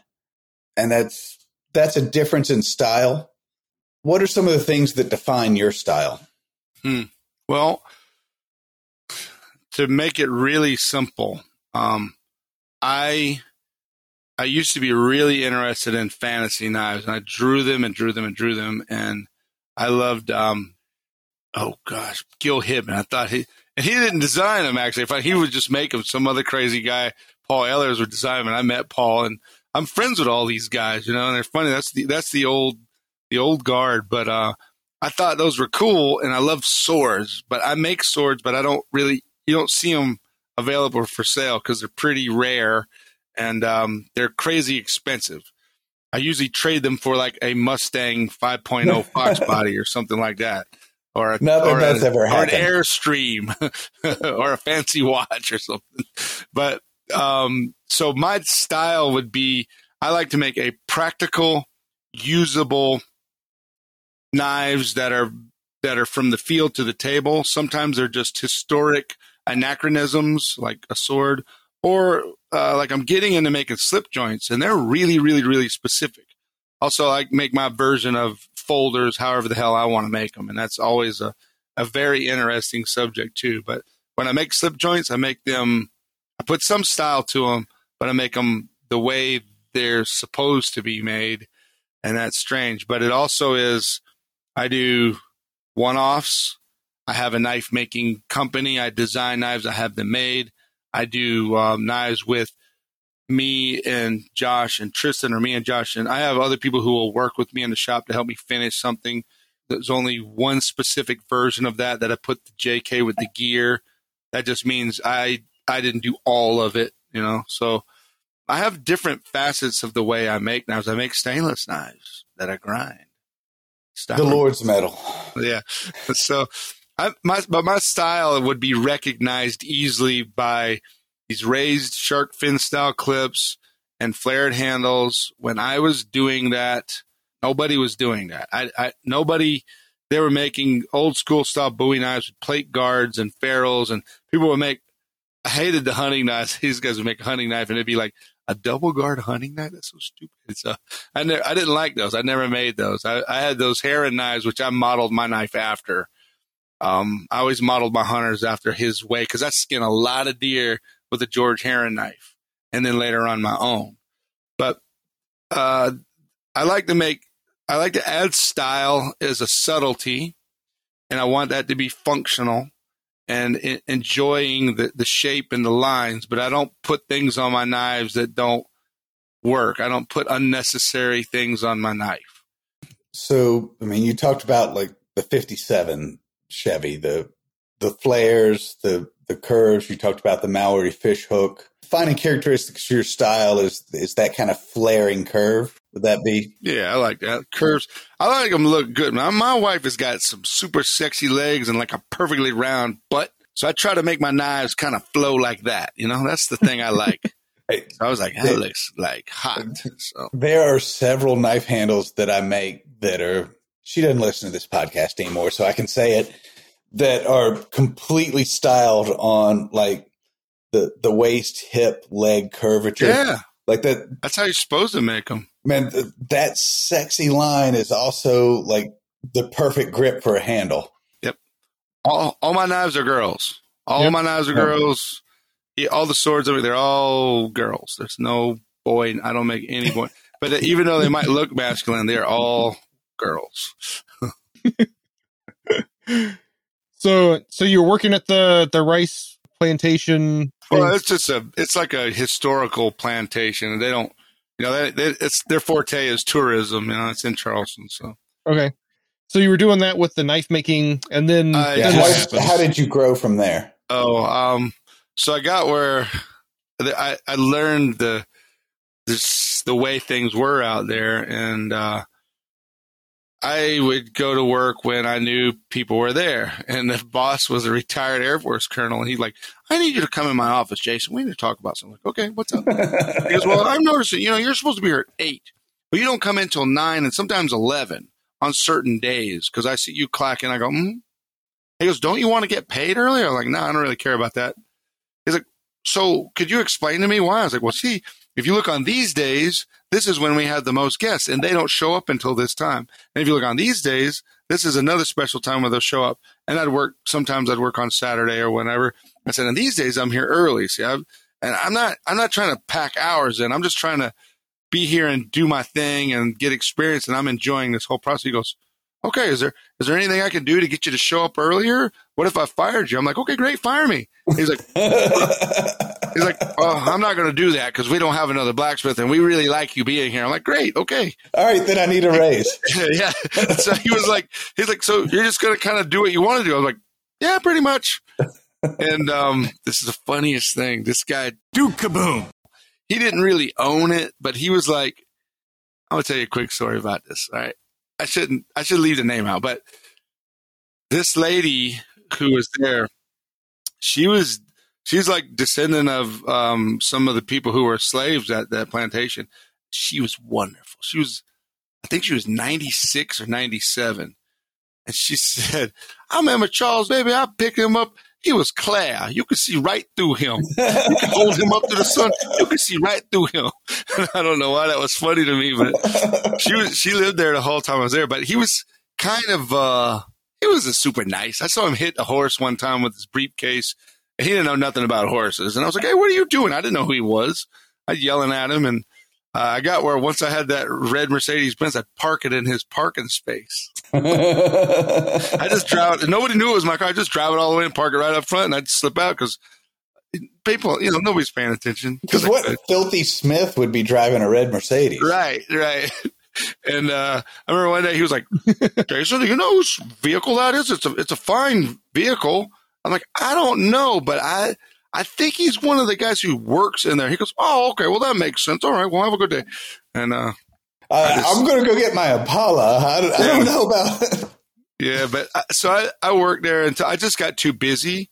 I would take orders back in those days, and they were stacking up. And I was like, I don't need to do this anymore. I'll just I'll just be at my shop. So I was, and that worked out great. And I I was working on that order for um, Sporting Classics, making those knives, which I'd done.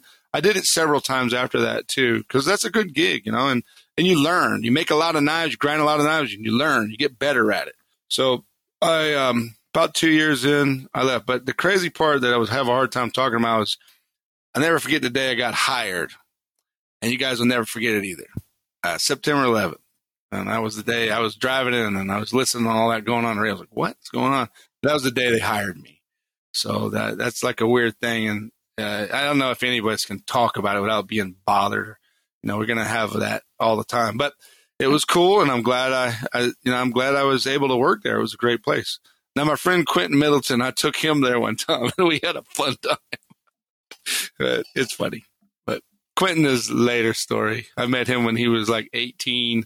I was going to pick up my friend Jimmy Chin from Taiwan, who is the first master bladesmith in Asia, as according to Jimmy. That's what he says. I just had to say it like Jimmy says it because it's easy to imitate the way he speaks English. Um, so we went into this knife store in the it was Northwoods Mall, and Quentin was in there. He was a helicopter mechanic. He was a- avionics mechanic. He was learning at, at school. Was, I think he was 19. And he was making all these kung fu weapons and stuff. I bought a cold steel katana there that day, and uh, I just We forgive you. Yeah, I wanted to just have something to go smash things with, you know, and I did. so that's when I met Quentin. And then it's crazy how long I've known him. I don't remember what year it was. It might it had to be after 2007 because I'd already had gotten my master's rating by then. He would come and he'd come to my shop and he brought all these kung fu weapons and they were made out of lawnmower blades and stuff. I was like, oh, that's that's cool. That's cool. Bless your heart. like, yeah, I'm a martial artist. You know, I'm a martial artist and I do these things. And I was, I totally respected it. And he had some things that were nice. And I didn't, at the time, I didn't really know how to teach him. So I said, you know what, just come to my shop and we'll grind some stuff and I'll show you how to grind. So I showed him how to grind some things. And then came in one day. He said, God told me to make chef's knives. I'm like, that's cool. I believe that. So he started making chef's knives. It was a very short amount of time before he had took his first round of clunkers to Craig Deihl and Sean Brock and all these very well-known Charleston chefs because that was when Charleston was really hot in the in the food thing, and they would say, "Hey, Quentin, make it like this, make it like this, do it thinner, do it like this, do it like this." And so he did, and he comes back, he goes, "I got." He started grinding. I was like, "Wait, man!" I was like, "Don't you?" Don't you have some, you like some, you live in a country, you got some guns. I know you got guns. He goes, yeah, I got guns, but I got a gold coin collection. I'm like, oh, really? You got a gold coin collection? You do, right? do say. So, so he goes, yeah, it's my heritage. And I grabbed his hands and I said, this is your heritage. I said, go sell them coins or don't, and get you a grinder or never talk to me again. And he sold those coins that week. He bought two uh, Wilmont grinders from Chris. I mean, in a short period of time, every chef in the Southeast had a knife. Oh, yeah. Everybody everywhere had a knife. He was making them and giving them to them, whatever he had to do to get it out there. And then he was at the Food and Wine Fest. He had a hundred knives. He sold everything. He was he was just prolific after that, and he had a he's got a really great mind for business. So Quentin was always able to learn quickly, adapt quickly, make something better, and then and then build it into something way bigger. Which I didn't learn how to do until recently. I should have been listening to him back in those days, but that was my that's my Quentin Middleton story. He's still one of my one of my best friends, you know, but he's almost forty now, and that didn't Oh, seem like it God, took very long. Yeah. That's sarcasm, by the way. Oh, I know. His 30th birthday party was awesome. So I'm looking forward to his 40th birthday party. Um, Yeah.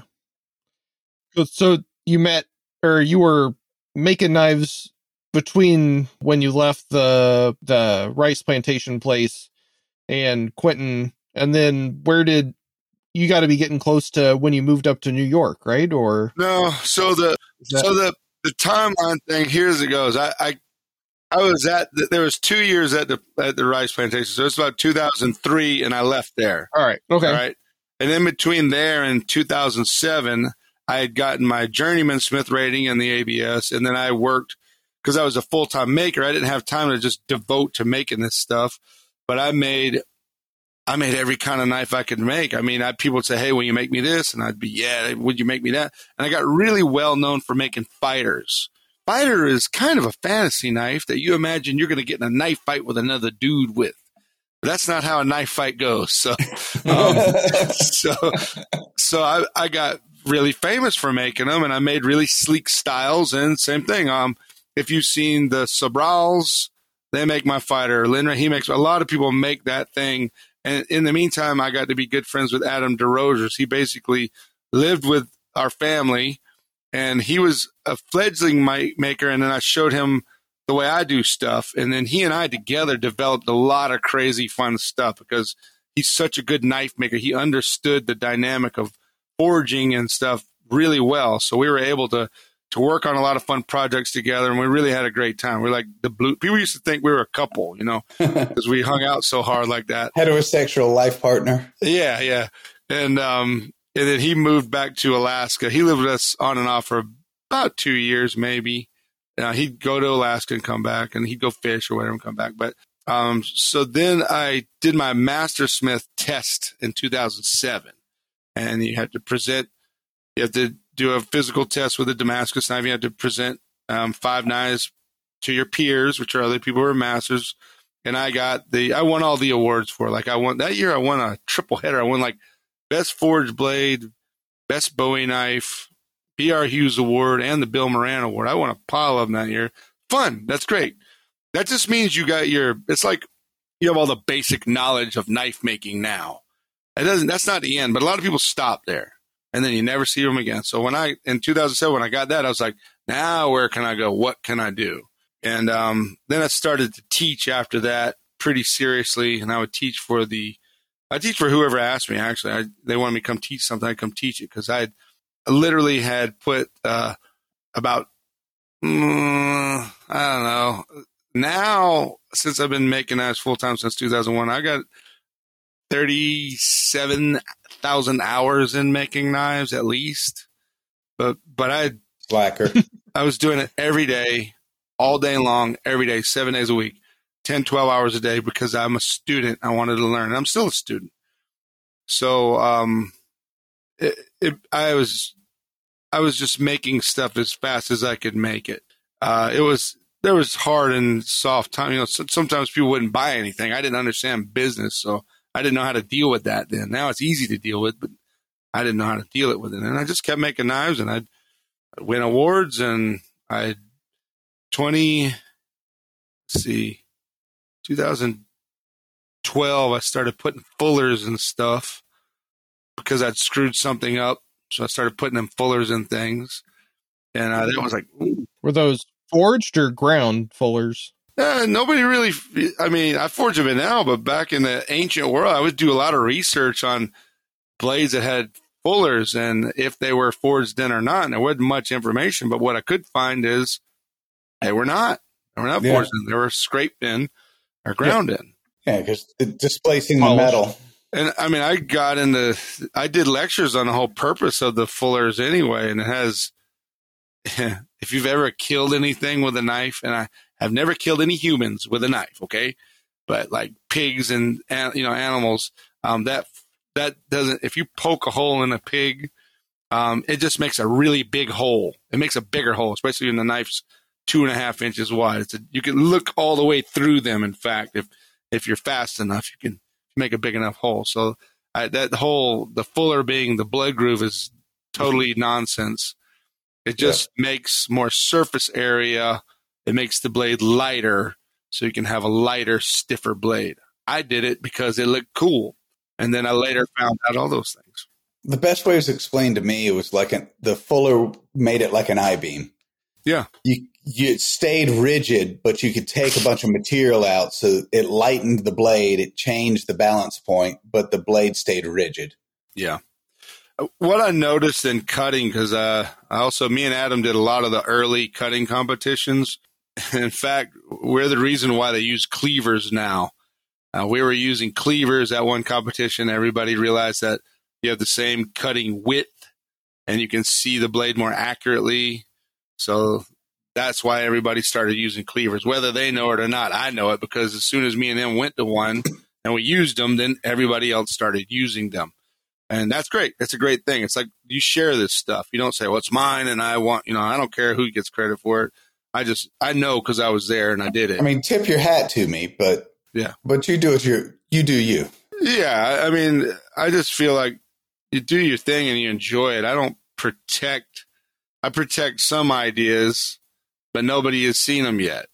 You know, nobody's seen the ideas that I'm protecting. I share them with certain people, and we put it together. We make it, but all those things are fun. It's just part of knife making. You don't do it for your ego. You do it. No. And then if people want to follow, then hey, Yes, you know, hop on. I hope so, and they do. Yeah, but that the that 2012 was like a really a new place because I'd gotten an, I got that Wilmont, and I started putting fullers and stuff, and then I started asking myself, I was like, why the hell am I making all these knives hand finished? They look so stupid all the time. It's you know nobody does that with a gun. You make a gun, the Colt 1911 in carbon steel, and you hand finish it. Wow, look at that nice hand finish it. Rust instantly, right? Stupid. So I started researching ways to make things black. And there was painting and there was Cerakoting. And I had met this guy who used to work for Purdey shotguns. You guys ever heard of Purdey's? Oh yeah. They're really hundred thousand dollar guns. And he was like, "Well, lad, we'd um, we'd put an agent on it, and then we would set it out of doors." And I'm like, "Huh?" He goes, "We really just, you know, put like a vinegar, some kind of thing they had mixed up. It was a special formula that he he couldn't tell me because he didn't remember. But they'd get it to initiate the rusting and the bluing, and then he'd put it outside, and it'd get rusty, and he'd take a an iron brush." and card it all off, and then they just do it again. It, it, I was like, literally outside. He goes, "Oh yes, it's quite humid. It would just it would just rust up instantly, and take two three days. He'd do this rust bluing on there, and it'd be like a mirror blue, and then you could buff it, and it wouldn't come off. Huh. So I did that, and I was like, I couldn't get it to come off. I was like, it ain't coming off, and uh, there was Kyle, we're going to need to edit this whole section. I feel like this is a circle of trust, just us kind of thing. Okay, that's cool with me. you remember that show? Um, there was the Black Keys and the RZA did this song. It's called um, "Baddest Man Alive." It's really super cool song, and that song was playing in my shop, and it had this blacked out kukri, and I'm like, I was like, oh shit! You ever do something? It's like I could hear, you know, it's a home run. Like, ah, this is cool, you know. So I this made is the one. yeah, so that was when I started really. I made kukris before, but never like a really badass one. And that was like I had made some that I liked, but they were most of them were hand finished. But when I did that blacked out one, I was like, "Whoa, this thing is this is it." And I had made a lot of kukris after that because that was one of the hottest things I ever did. But the bluing was kind of a an acid oxidized, knock it off, acid oxidized until you get this impenetrable layer that you can buff out. Yeah, the first one was just the the bluing solution, and then after that it was just water. Huh. Just rust and I'd wipe it off and I'd water it takes about 24 hours. I have a faster way of doing it now, but But you got to pay to learn that. it was tricky. I'm telling you, I teach it in my school all the time, but I watch people go back and do it. I was like, that's not what I showed you. What are you doing? You know, it's, it's kind of funny. Uh, That South well, Carolina humidity helps out with it. oh boy, it was It's the key to everything. I don't miss that. It's even humid where you live. Yeah, I, I'm in the foothills, so it's not too bad. So not by not too bad, you mean like ninety two percent instead of ninety five percent? Yeah, yeah, like I mean, we get 92. 95, 97. It's not 100% like it is down on the coast. Well, right now, back home, I know that um, you have to run the air conditioner full tilt. Right now, here I have my windows open and my doors open, and it's like 50 degrees outside, and it's wonderful. So, It got up to seventy two here uh, today. Pretty nice. Wait, up to? Yep. Dude, there's a whole part of the country where the weather is way better than that. It was forty five when I got up this morning. do you like that though? Yeah. I like the change in seasons. I do too. We have that perfectly here, but not where Dan lives. yeah, I, I, got I a like I like the snow. I got a little concerned. I got up this, you know, I was going to the, the gym this morning before the, the sun was up and I needed a sweatshirt and that, that really concerned me. Yeah. I mean, I could have put the top up, but what, who would do that? yeah, I ride my bicycle. You ride the, I um so I don't ride I ride on like a mountain bike. I ride I got like a bowl Um, it's all earth, you know. So I got all these trails I've got around my house now, and uh, going down them is easy, but going back up them is not fun. Yeah, you got to earn it. Yeah, you got to earn it. Um, Okay. What's some advice you would give to to up and coming makers to kind of define their brand or grow their brand? Well, that's a great question. The first thing is make a professional quality knife. Um, and that is something I see a lot of people not doing and getting out there and selling their knives anyway. And I'm like, don't do that. Just make a professional quality knife first and then go try and sell them. But you have to, you don't have to make a bunch of different things. Only make what you want. That's number one. Only make what you want. And if it doesn't sell, then you don't have much future in it. But it makes something you want that other people want too. Uh, I can't define what that is, but you can always make uh, utility knives and hunting knives. You know, those are always sellers, no matter where you live. People like smaller knives. You know, most knives are smaller. Making big knives is really hard. Making kitchen knives is probably even harder because of the grinding. You know, it's very tricky to grind. So, Yeah, don't start with kitchen knives, people. yeah, don't start with kitchen knives Unless you're a total psycho. the branding is this. Um, you, you add, if you want to, it's not easy to come up with your own style. That's that's a fact. You can add subtleties, or you can do a thing, or you can do. There's little super simple little subtleties I've seen people do with their knives. It's like, wow, that looks really cool. You know, I see that, and I I think it's neat. But you have to be consistent, and you have to have you have to have discipline. And most makers don't have that. You have to have the discipline to go out there and grind and make and grind and make and grind and make. And if you put them out there, people are going to get them. But at first, you can't expect to get, you can get paid while you're learning and not much, but you can get paid while you're learning if you make a great knife. But your, your biggest competitor is yourself. No one is competing with me. I don't give a damn what they're doing. I really don't. And that, and that means, I mean, I'm not that I don't, I like it. I like that they're doing, but like, it doesn't matter if it's another factory, another maker, another mid-tech guy, another custom maker. I don't really care. If I like it now, it's like, oh man, I like that. And I'll even share, it's like, man, this is cool. Look at this. So I don't mean it like I totally don't. I totally care if I like it.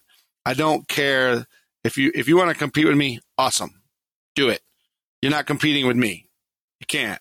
You have to compete with yourself. You, you, you have to be uh, your worst. You're your own worst enemy. You're your own best competition. And if you can beat that guy every day, then you're winning. And that's like one of the biggest ones because back in the day, I remember all of us makers would be like, "Oh, this guy's got a better finish, and that guy's got a better fit up," and I'm like, "Yeah, and they got crabby personalities, and and that's one of the things people buy you. They buy your personality. They see your knives. They like your work. You know, they want part of that adventure or that life. You know, and The customer service stuff. yeah, that's a that's a and that's a tricky one. And then the other thing is don't take orders for things that aren't your knives. Just don't get into that. Make your knives, make it the way you want to make them, offer them for sale. Don't take anybody's money unless you already have them made yep. and then you need a deposit. It's like I got 13 knives I'm working on right now. And if somebody wants one, I'm going to have them put a non-refundable deposit on it, which is not something I normally do. It's like, but if you want the knife and you're serious about it, then I'll set it aside. But I'm not fooling around. If you back out, you don't get your money back. Period. And I'm not refunding that. You, you know, um, that's one thing, but that's not a common thing. But I feel like you making a living doing this is really stupid. That's that's the best advice I can give somebody. This is Yeah, don't do it. it- it's not a way to if, if you've got a good job and you've got a good career doing something that's great do that make knives and love it i, I have a lot of people who are doctors or what are they you know they're really professional in their field and they make knives because they love making knives Don't ruin a great hobby by doing it for money. exactly because i mean i literally have i just found out i have uh, 800 pounds of 410 stainless steel and i'm like what the hell do I have that for? I, I get it. I clad. I do the san mai with it. You know what I mean? But then my friend Coy Baker, he goes, "Hey, do you have any 410 stainless steel?" I'm like, "Funny you ask. I do. I, do. I got a lot of it. Apparently, I got drunk and bought a bunch of it. Yeah. Well, it, yeah. It was. I wasn't. But, and I, I got uh, a. thou- I have a ton of steel, a literal ton of steel to make stuff from because I know that steel is only going to go up and money's only going to go down. Doesn't matter who's president next. That's what's going to happen. Same thing with ammo or anything else you want to buy. Any commodity is always going to go up and dollars are always going to be worth less. So when I hear people who are learning and upcoming and they go, well, I can't afford that, blah, blah, blah, blah. But then they're driving an F 350 and they bass fish. I'm like, shut the hell up. Stop going to Starbucks every morning. You know? Priorities. Yeah, sell that stuff and go buy you some tools and quit being a baby about this. If you want to really make knives, get a good grinder. That is the number one tool. Grind. Take a class from somebody who knows what they're doing. Not, don't take a class from somebody who's some amateur. I don't even want to call them a name, but you know they're out there having fun. Like, oh, I do classes. Come take me. I'll show you how to forge in, in coal and make you know knives out of railroad spikes. I was like, don't take a class from that guy. You ain't learning nothing like that. Go learn how to grind first, then learn how to forge later if you want to do that. There's reasons to learn to forge. For me, I had to learn how to forge because I had all these things that I wanted to make.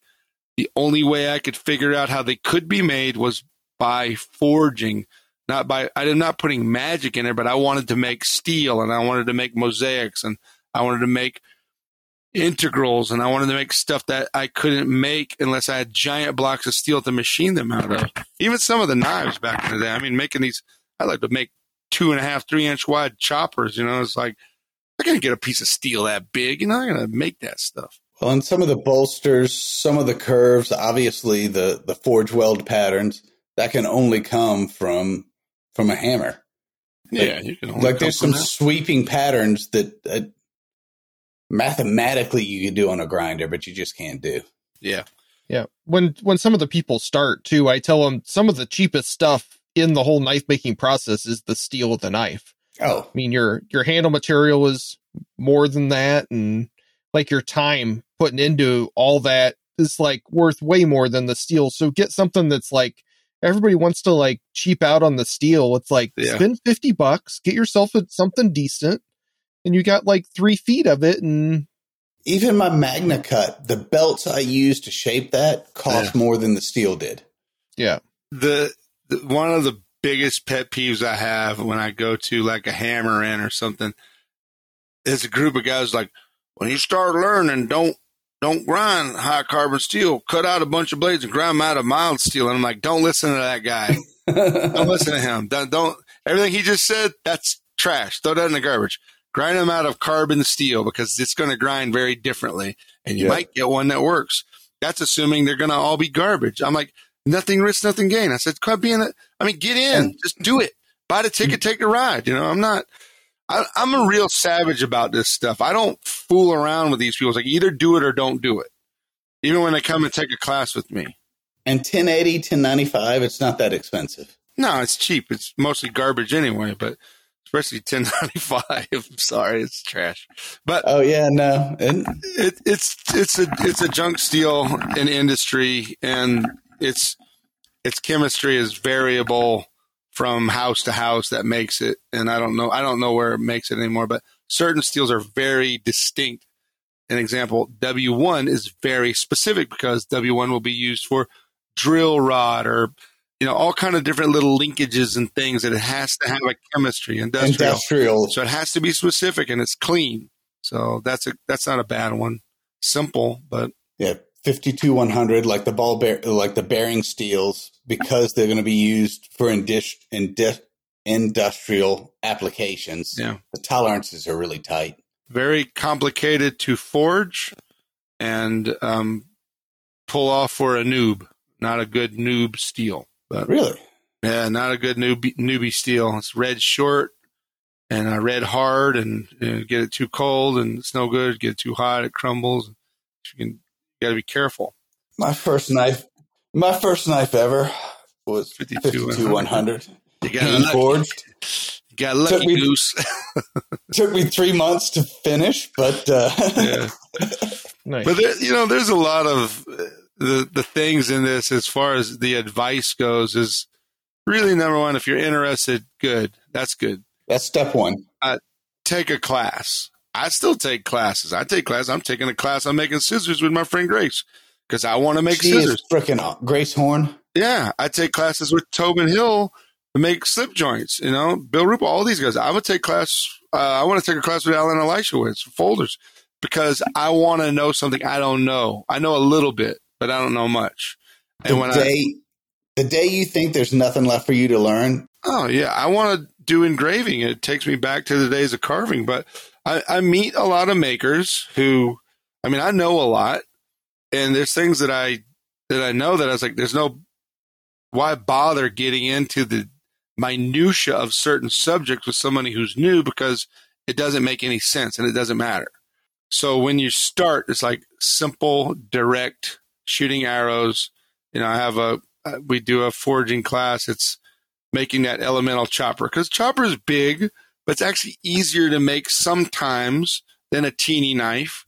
So I do all the forging because nobody can grind, and the more I forge them, the the easier it is for them to grind it. And then I show them that it's like a it's a real good physics knife. It's like if you design this right, it will cut your bushes and trim things and clear trails, and that's why it's useful and that's why it's a cool piece. But a lot of people who like make choppers, I'm like, they suck. It's like, they ain't chopping nothing. You can't even hold it in your hand. But it's just stuff, you know, all the ideas I have, I borrowed from other knives, you know, from knives from the Philippines or things like that. And um, you got to be a student. You got to, you got to test stuff, you know, it's like, that's the biggest thing. Take a class. It's cheaper. It's way cheaper to take a class instead of buying a bunch of equipment from Harbor Freight and going, well, I can't make knives like they do on Forged in Fire. I don't understand. I did everything they did. wow, that's a whole nother story. I've got a lot of people that talk to me. They're like, I've got uh, ten thousand dollars. I want to start buying my knife equipment, and I'm like, you should probably go take like a thousand or two thousand dollar class before you waste all Yeah. of your money. And like, I don't really like this. Yeah. Take a Or you, can, of class. or you can sell me all your equipment for pennies on the dollar. Yeah. there you go. yeah, hey, buy a bunch of shit, get frustrated because you don't know what you're doing, and then sell it to me back at twenty Sell cents on the dollar. yeah. I've got a lot of grinders, bro. I got I got three Wilmonts too. I didn't even tell you about, but I do have three of them. Uh, speaking of classes, um, how many classes do you do a year? I that you do. teach? So that's a good question. Um, starting in September, I usually do two a month, all the way through um, May. But I but I will also pull those out and do private classes. So if I could do, let's say, if I have this month, I think I had two. There at the end of the month, I, and I got one I do as a volunteer. It's like a, it's it, I, I do a bunch of them, man, and uh, I like doing it. But I also it takes me away from making knives. I make a knife in the class, and sometimes I finish one, all depending on how good the students are. But when I do private classes, like I'll do integral Damascus chef's knife.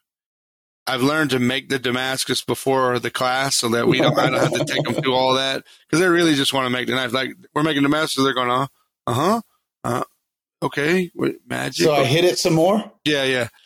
But it's not. And then I do a only Damascus class. So we make Damascus. You take all that stuff home, whatever you make with you, you know. Um, but I do things that are kind of fundamental, and then I I try and uh, enjoy the people who come. And some of them are really good students. Some a lot of them are really good students, and um, they pay attention. They do their thing, and they make a great looking knife. Some of them are already makers. I've even had master bladesmiths come in here. I've had Steve Schwarzer come and took a Damascus class with me. I was Wow. like, "Come on, Steve." Yeah. but I I feel like you always need to up your game if you are a professional in this on the business side of it. One of my friends is one of the best knife makers I've incredible. His full time job is he's he's an engineer on the railroad. So he works that for six months, and then the other six months he makes knives. And he doesn't need to sell any knives, but he sells he sells knives, and they're stunning. They're freaking gorgeous, you know. So there's a lot of that, but I say you got to figure out what to balance it out. For me, I was just not smart enough to not make knives, so I had to learn how to do things. And also, I'm a now I'm a videographer, director, and producer of my own knife making documentaries. Uh, what uh, what are kind of some of the minimum skills that somebody needs to take one of your classes? Uh, the minimum skill would be some dexterity. Uh, funny enough, anybody who's come in here and can play guitar can grind like easy. Guitar players have no problem grinding. That's super easy for them. So they don't need a lot of knife experience. They don't need take one of any knife classes? experience, really. I don't, I don't need people to have any knife experience to take a lot of the classes that I do, whether it's just fundamental Damascus or making a tomahawk or a hatchet or a chopper or, you know, any of the forged things. Those are just forging. Those are really simple. Um, the Damascus, I don't, they don't need any skill for that. I'd rather them not think they know how to make Damascus. I'd rather them not know how to forge if I teach them how to forge because people do weird, smeary, dumb things. You don't have to unteach all the bad habits they have. Right. And if they learn it from some other master bladesmith, then I have to just call the other guys and say, hey, this is Jason. What's up? You suck at forging. Come to my class. I'll show you how to do it.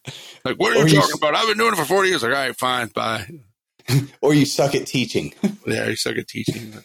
I openly challenge anybody. I mean, I'm not, that's not a joke. If you, if you want to come and have a battle of the bladesmiths with me, it's like, let's do it. I'm, I'm looking forward to it.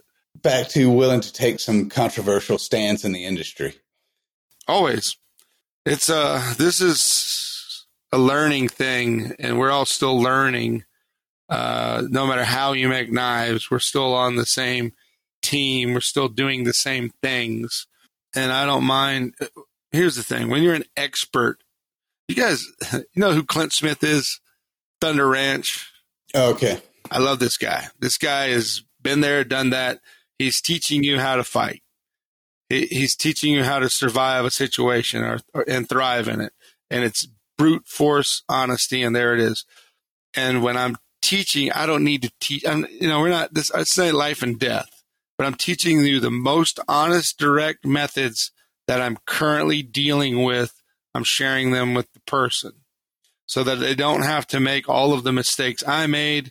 They don't have to go through all the crazy things I went through and learn it yourself or figure it out on your own. It's just way more direct and simple. And when I have someone who says, "Well, I do it this way," I'm like, "Shut up! I'm not. I don't care how you do it. You know, if, if it's wrong, don't keep doing that." Yeah. And certain things, like I, I like to learn cool tricks all the time, and I do. You know, I went to Tobin's. I learned some cool tricks. I'm I'm sure there's I, I learn them all the time, and that's the beauty of it. You know, like I just I saw something cool today. I was like, I never saw that. I never thought about that before. It was just cool things from other makers. If it works, do it. But if they don't know what they're talking about, or they think they know, the worst is the people who think they know what they're talking about. Even with designs or making or heat treating, it's just just stop. I think it was Mark Twain that said, uh, "It's not what you don't know; it's what you know that ain't so." Yeah, what you know that ain't so. Good, good Twain reference there, Dan. I like Twain. Thank Twain. you. I'm an educated man. I done read my letters. Mark Twain had some some pretty philosophical things that he said over the years. My favorite is, uh, "It's not the size of the dog in the fight; it's the size of the fight in the dog." Yeah. Yep. He was friends with Nikola Tesla. That doesn't surprise me. I don't know why he didn't write more about that. It's pretty interesting. I'm sure Westinghouse bribed him. Yeah, probably fascinating stuff.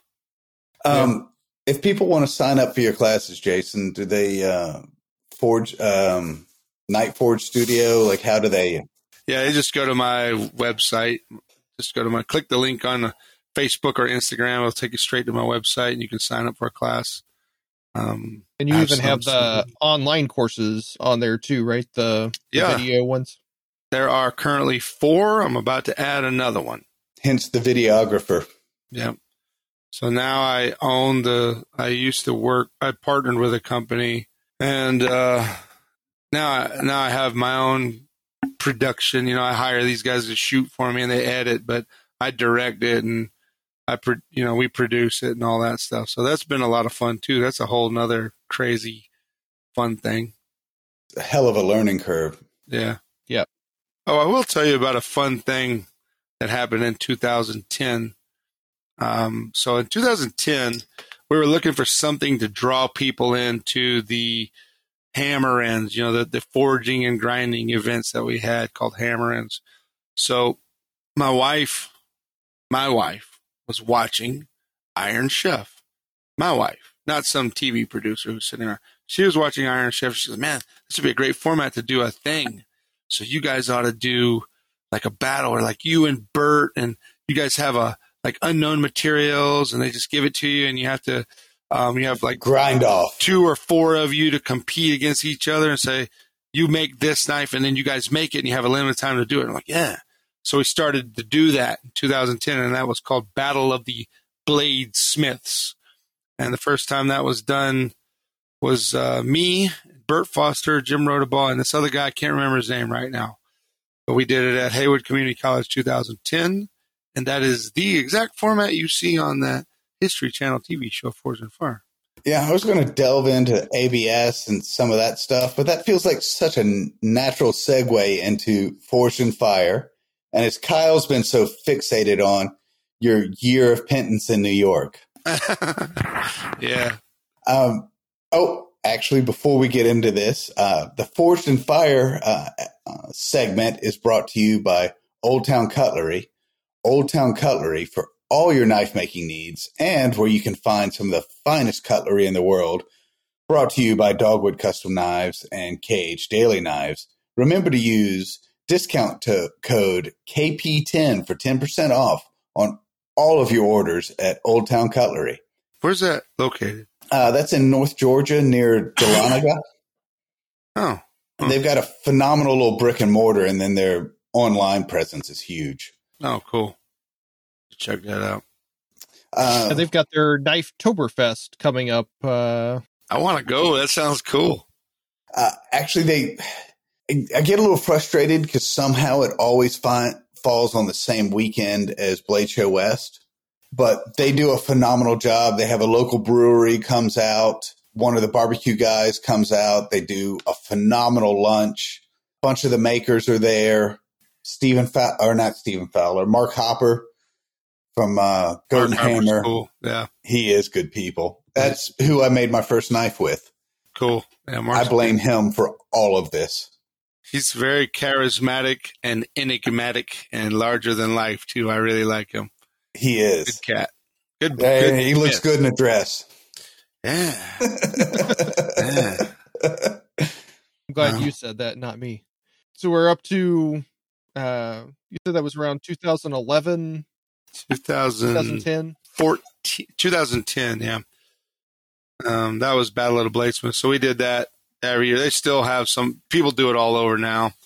Um, they do the Battle of Bladesmiths all over now, but that, that was originated by my wife and myself, and um, we had a lot of fun doing that. Um, so that's kind of how it got fun. started. but how did you get started with uh, Forged in Fire?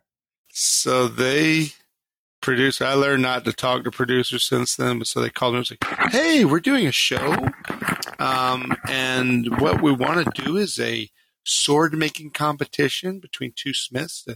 And this was 2014, and I'm like, "Sword making, huh?" And um, I was like, "People just."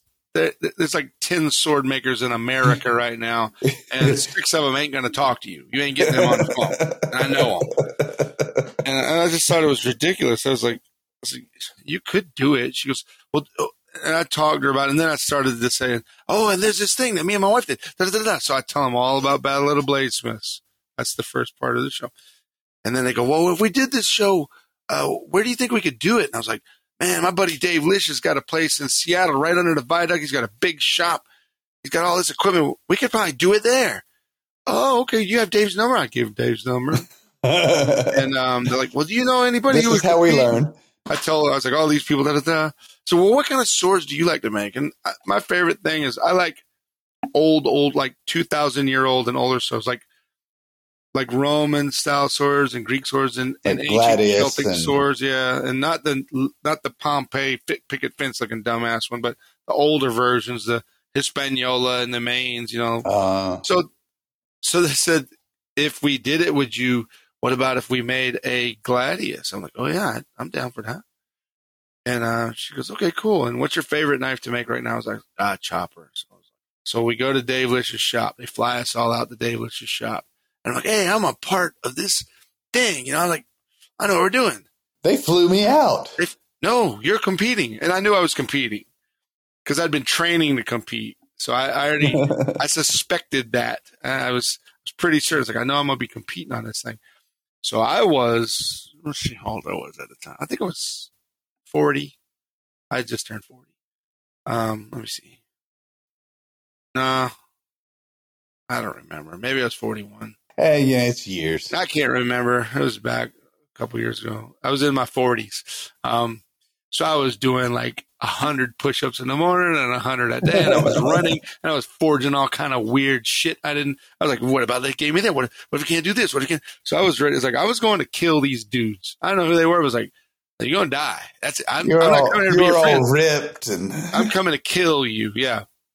So uh, we went and uh, Dave refined it a little bit, um, but it was essentially the same thing. And then they had the second part of the competition was this thing. So 2014, I go in there and they're filming Forged in Fire. And the judges are um, Jay, who is I didn't I, I didn't know Jay real well, but he was uh, he wasn't a very well known bladesmith. Okay, he's um, as in I'd never seen him at shows but once, and Doug, who I actually did know, and Dave Baker, who I didn't know anything from, but he makes props. Good dude, just you know, prop maker. yeah. And then uh, the host was this guy named Cade Courtley, who was like, he took the longest time of anybody in the history of going through BUD/S to get through BUD/S. So to, so that was his, that was what he said made him famous. I'm like, oh, okay. all right. But Um, arguably, he made it. He made it, yeah. So He's much the tallest midget, but Yeah. Um, so when we competed, they gave us these discs of W two. We're in Dave's shop, and they go, "Okay, Bladesmith, you got." Um, I think they gave us three hours. You have to forge this into your signature style. I'm like, these guys don't have a signature style. I haven't seen these three jokers before. You know what I mean? I know who they were. my Um, signature style is yeah, whatever comes like- out. Nobody has a signature. So I forged a big recurve, 14 inch blade chopper, and I put Koa on, and I, it was. Um, I think we had two days. So we had the first one. All those guys broke their knives. They all broke their knives on the first round. I was the only one that didn't break their knife. Um, so they they kicked this one guy, David Goldberg, out because he burned his face off because he's used to quenching in water, burned his eyebrows off Oh, um, broke his knife.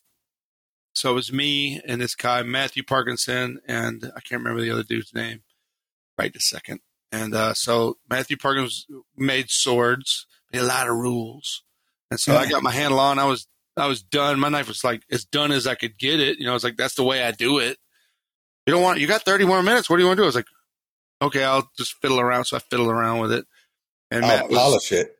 yeah, these guys were just screwing their knives up. They were just freaking out and screwing their knives up because they're not professional knife makers. You know, they're not professional bladesmiths, or, or, eh, eh, or they were good makers, but not. You know, they don't do it every day. So, so it ends Yeah. up being me out. and this guy. Gosh, uh, Harris, Matt Harris. He he actually died in that um, when Austin had froze. Dude, died, he froze to death in Austin, Texas. Crazy, right? Shit. Yeah. So it ended up being me and him going to the final. So they sent us to our home shops, and I made a Mainz pattern gladius, which I spent literally ten hours drawing because I'm a nerd like that. And I was like, I had a week, so they gave me five days back then. So I managed to put about ninety hours into those five days, and I made a Damascus Mainz pattern gladius with a African blackwood handle that was correct, and that and they thought it was one piece, and the other dude made a picket fence thing that he had banged up with a ball peen hammer to look like he had forged it, and it had a deer handler handle on it. And we went to somewhere where Soundgarden used to shoot videos in Jersey City, and we had a competition, and I won. I got ten grand. I got to keep my sword. I got to keep my blade. And they said, "Well, we don't know if we're going to do it or not. It's just a pilot, so you keep it. And if something comes about it, we'll call you." It's like, "Oh, cool." That was it. And like a year went by, and then I see the advertisement for this Forged in Fire. I was like, "Wait a minute!" They called me and they said they wanted me to appear on. So we want you to do Forge. and I was like, "I already did Forged in Fire. What you talking about?" There's a producer calling me to come compete on a short. I'm like, "I get out of here. That's stupid." And then they started doing the Forged in Fire season one, two, and in 2016, in the, in May they they I um interviewed for the job as a judge, and I knew I was getting the job. I just I mean I knew I'm getting the job, so I get the job as a judge. They want me to be a judge. I think they originally wrote like fifteen hundred dollars per episode. It took eight days days to make an episode, and I was like, I like ah, let me let me go. I gotta go for a walk for a second. That that number seems wrong to me there, and they put twenty. So I got paid twenty five hundred dollars an episode, which is nothing for eight days in New York City, or compared to being in your shop, you know, trying to make a living. So I was a judge, and I it was I started in May. I was there in May, June, July. I didn't go home the whole time, and uh, that's brutal. Uh, yeah, it was just film, film, film, film, film, and then um, they had like I went home in August, and my life was kind of falling apart at that point. Really, um, you know, my I was I was getting a little crazy. I was going crazy, like not real certifiably psychopathic or psychotic or anything, but I was doing dumb, stupid things. I was I was losing my mind. I was losing my heart, and um, I didn't want to go back. So I went on all these adventures all over the country. And then my friend Adam, and they said, We're going to do the show again. We want you to come back. And I was like, Stuff it. I ain't doing that and so I went to Alaska. So I'm in Alaska and I'm having a good old time. And they're like, We really want you to come do the show. And I'm like, And I was there for a month and a half and I separated from my family and everything. And so I went back and I did the show. I, I can't remember how many. I was supposed to do six. I ended up doing eight or ten because Jay. It was a blizzard and Jay couldn't get back, so I went. I did it again, but they're like, at that time, I was, I was, um, I was like, they're coming to get me. I called my friend Joe Penny. He's like, Joe, you got to get the guns. You got to get the boys. Come get me the hell out of this place. I was going crazy. Well, I was smoking weed every single day and I was super paranoid about everything. And I remember when I told Will, I was like, Will, I got to get out of here because he goes, I'll fly you home right now. I'll get your ticket home right now. I was like, I got three more episodes. He's like, I don't care. You got to get out of here. So, um, I left and I, I didn't go back again. And then I had an agent and they called me and they wanted to do like 40 more episodes. And I'm like, heck no, bro. I ain't doing that. So, I don't have enough soul left. Yeah, it was, and the thing is, is I'm not knocking the show. And here's why. It's a great show for entertaining. It's a game show. It has brought light to knife making and bladesmithing all over the world. It has inspired people to get into it. And it's really been a great thing for our community as knife makers. But for me personally, it was miserable. It was a miserable, difficult time, probably the worst time I've ever had in my life, mostly self inflicted. And um, that was the issue with the thing. It's not it's not bad or anything. It is what it is, and people love it, and I'm glad that they do. I'm glad that they loved it. But what I didn't like is I went to Blade Show that year, and I mistakenly wore my kilt, and I couldn't take two steps without. And guess what? I hate that.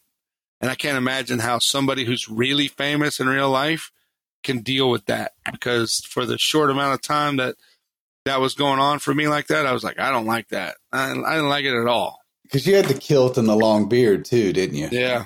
I'd start shaving it off and then I'd get hate. I'd get hate mail. Yeah, I threw shit at you. I was I was kind of jealous. Yeah. But, oh, there's that Jason Knight. He's not making knives. He's a he's on a show. Yeah, but so the for me the the frustrating part about it as a professional bladesmith who had I had way more work than I could ever do. I was famous for my knives already. Then people exchanged that. They said, "Well, you're famous for Forged in Fire," and I'm like, "No, I was already known for my work. I mean, I was already influencing styles and makers and people and teaching and sharing. You know, I was already doing that. And I was hoping that the show would leap that more and help share more. But kind of until I learned how to deal with it, it was just kind of a troublesome thing for me. And now that I was like, I, I can deal with it pretty easy now. You know, it's like, it's no big deal. I can, I can talk about it and I can say, Hey, you know, it was, wasn't a bad thing. It was just, it was at a weird time. It was kind of a interesting time that, and that time it. away from family can be brutal. You know, oh, Beth, hard. Beth yeah. occasionally has a hellacious travel schedule, and it's hard for people to appreciate how, how deeply it affects you to be separated for that long. Yeah. And um, you can do a, f- a, a few days every week and it's no big deal, but you start talking about months apart and it, it really affects people on a deep level. Yeah.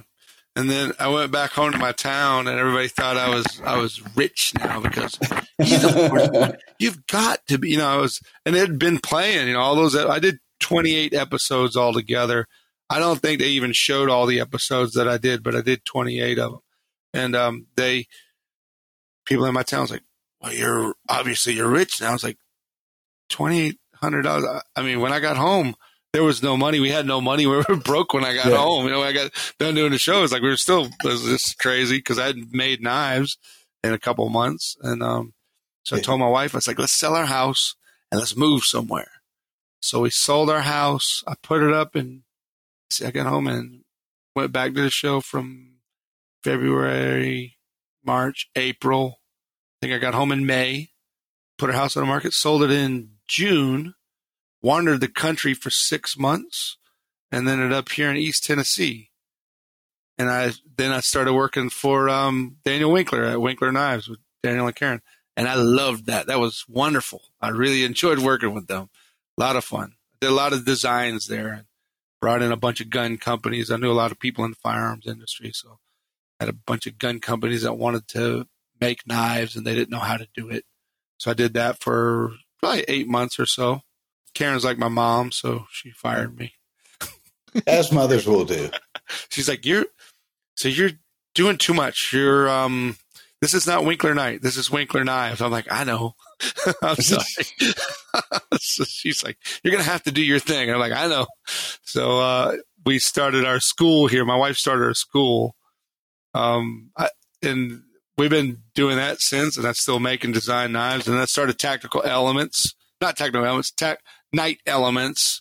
My friend has JJ has Tactical Elements, so I started Knight Elements with AJ, and then that was just another facet. And the school was another facet. And then shooting the videos, this multifaceted thing allows me to actually make a living making knives instead of just like, you know, that's all I did was make knives before. Which puts you at the top 1% Yeah. of knife makers. Yeah, it was really hard. You have to make a lot of knives. You can't. I mean, you have to make a lot of knives for all for every two thousand dollar Damascus Bowie knife somebody saw you make. You made forty hunters or forty kitchen knives, and you know back in those days, kitchen knives weren't that hot. I mean, There's there's some 40 and 60 dollar knives out there that I made late my apprenticeship that I would love to buy back. Like like it pains my soul to know that that knife is out there with my name on it. oh yeah. Well, I, I've. I don't know. I have some that I see them. I'm like, ugh. but I will buy any. Oh, here's a funny thing I'll do now. I've been buying my own knives back. Anytime someone pops up one for sale, I'll buy it back. I say I'll buy it back for what you paid for it, and I'll refinish it. and I'll sell it for usually what I normally sell, like what two three times. It could Current be. price. Yeah. There's a bu- buddy of mine in Atlanta. He's the chef that really did my not really. He literally did my early R and D for me, and was brutal. But I made some outdoor knives for him, and we'll be out, and I'll see it. I'm like, hey, uh, you paid you paid eighty bucks for that knife. I'll give you three fifty for it right now. He's like, no, I'm like I'll give you three fifty, and I'll make you one at my current skill level. He's like, no, dude. One day you might be famous and you when you die this is going to be worth money yeah. Well, I, I went past. I got notorious. I didn't get. I don't think of it as being famous. I think about being you got notorious. infamous Yeah, infamous, Infamous. infamous. Yeah, it is it's funny. like all though. the it's all the things you just said combined Yeah, but over that time, you you build like a certain confidence about your work and yourself and your worth. And that's another one. I I used to have a there was this one purveyor man, and every now and then he'd he'd buy stuff from me all the time, but he'd give me like I need you to knock twenty five percent off of it, and then he would sell it for like he'd sell it for way more than I sold it for anywhere. He's like, I'm doing you a favor, and I was always getting screwed by this dude. And then uh, one day I had this. It was like a, it was a, it was a sub hilt fighter. It was all black because oh, I don't know when this. This was probably 2013 or so, and I was like, I want to make all those guys were making these quantum Damascus with engraving and ivory, and they're getting five grand for. it. I was like, I'm gonna do all black steel micarta. I'm gonna sell it for five grand. I was like, no. I was like, yeah, I'm gonna do it. So I made a super badass sub hilt fighter. And it was like uh, not a lot of people in bladesmithing have made, not a lot of bladesmiths made sub hilts, but I was like, I wanted to make the one, you know, so I made this one and I had these customers fighting over it. And one of them was a customer who was my customer, but was also his customer. And I, and then my, and he, and the customer said, don't sell it to him. Just sell it directly to me. What do you want for it? I said, 5,000 bucks. He goes, done. He says, don't sell it to that jerk. He's going to do the same thing. He's like, he's just going to steal 2,500 bucks for it. He's going to get it for 25 and he's going to sell it to me for five. I was like, Hey, wait a I sold it to him. I just made that 50% dealer markup myself. Yeah, and and that guy got so mad at me. He goes, "What about that knife you owe me?" I was like, "Did, I- did you give me money?" No. I took the. I was like, "Dude," I said, "I never want to see you at a show. If you see me going, you turn around, you go the other way. Know, I don't want. We don't want to see each other. Let's just stay out of each other's way." And I also, I pushed really hard to kind of get him out of the voting at the Oh. the shows because he used to vote you know, on the the handmade awards, and I really was like, that guy should not have anything to do in that room. He should never be in that room ever, never. And he's not. So good. It wasn't just me, but I, I glad I had a little bit of a voice in it. Well, and finding a dealer is a really delicate balance between, I mean, everybody's got to make money in the deal, but a good dealer is out there. They're promoting you. They'll build, they're building you up. Like that percentage that you're giving them, Yeah. you're getting something out of that. That's right. The guy that just takes the percentage, turns around and sells it, he's not Yeah. giving you any value. The guy that's out there promoting you and help building your brand, that's the that's the dealer you're looking for. Yep. There's a lot of great ones, and I've got some great ones that I like now. They don't ask for a discount at all. They just like the opportunity to be able to get the knife. They, they go, I just want to get the knife. Just sell it to me for what you sell it for. I'll mark it up wherever I want to. I've got cool.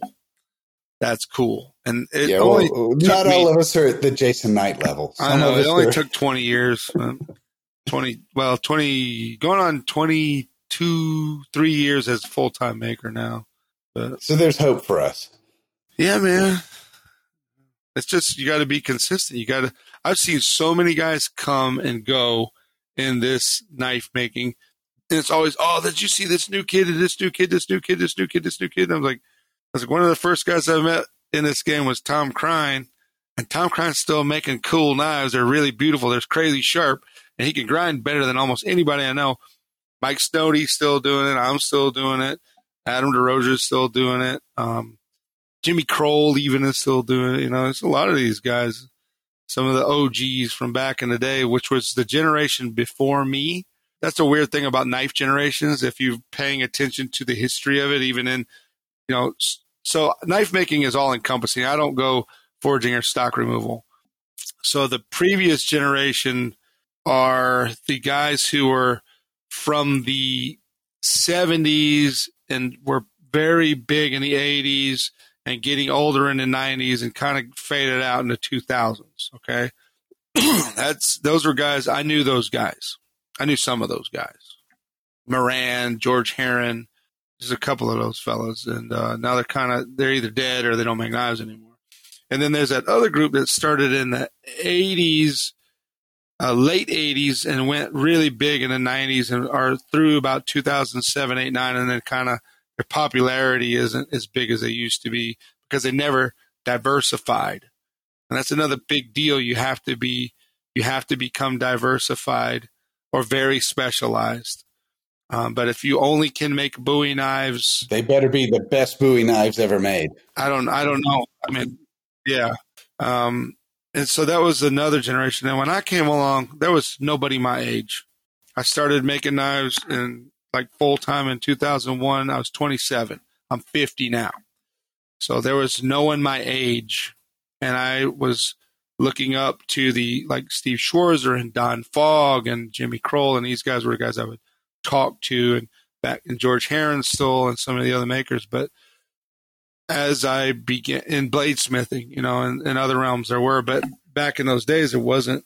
It's kind of weird how it ebbs and flows, what's hot and what's not. And now it's you have to be like that um diversified, like you are able to make many different things, but you're really good at making many different things. You get really good at making a bunch of stuff. So when you make a kitchen knife, it's awesome. When you make a chopper, it's awesome. Make a hunter, it's awesome. Make a folder, it's awesome. That's the thing. You really kind of want to strive for that mastery, but it, it does take a lot of time. I don't think you have to make all those things. I think about the whole the slip joint cartel. I love those guys. That's a that's one of the coolest groups in making knives right now with some of the oldest knife designs made. You know, most of those patterns are over 400 years old and they're not from America. Yeah. And from a maker's point of view, bang for the buck, you make way more money with folders than you are with fixed blades. I mean, that's just. Yeah. It's, uh, it's, it's popular. It is what more it people is. can have them. You know, let's Well- try to think what I got in my pocket. I Well, got a and can- Chris Williams. I got a Wilmont. Yeah. Oh, nice. I cut the hell out of myself with that the other day.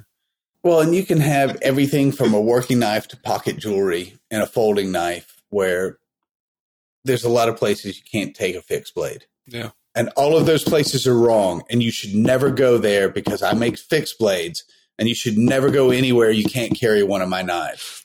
All the places that you're not supposed to carry guns, I carry guns anyway. Yeah. like I, I can't let you be responsible for my life. You stupid. Um, this is my a piece my son made, oh, and he's been making knives since he was about eight. I like those lines. And my daughter has two, but she really got serious about it when she was 16, and she'd been full time maker since she was 16. I think the first time I saw her work was uh, Blade Show West the last year it was in Portland. Yeah, that was that was it. Yeah. She had an integral Damascus Hunter. Yep. That was. I haven't seen her make another one like that. Actually, it's really good. She made the Damascus and everything. She was 16 then, yeah, which kind of pissed me off a little bit. but they were just they were always doing stuff. They were always making things. I never told them no in the shop. They're like, "Oh, well, we're gonna go in there and make a sword, Dad." Okay, I was like, "Oh, okay, cool." Yeah. Okay, man, who drank all my beer? I don't know. We don't know nothing about that. they didn't do stuff don't like that. They were don't good touch kids. it when it's hot. Yeah, they they were good kids. They used those hammers and those presses since they were little.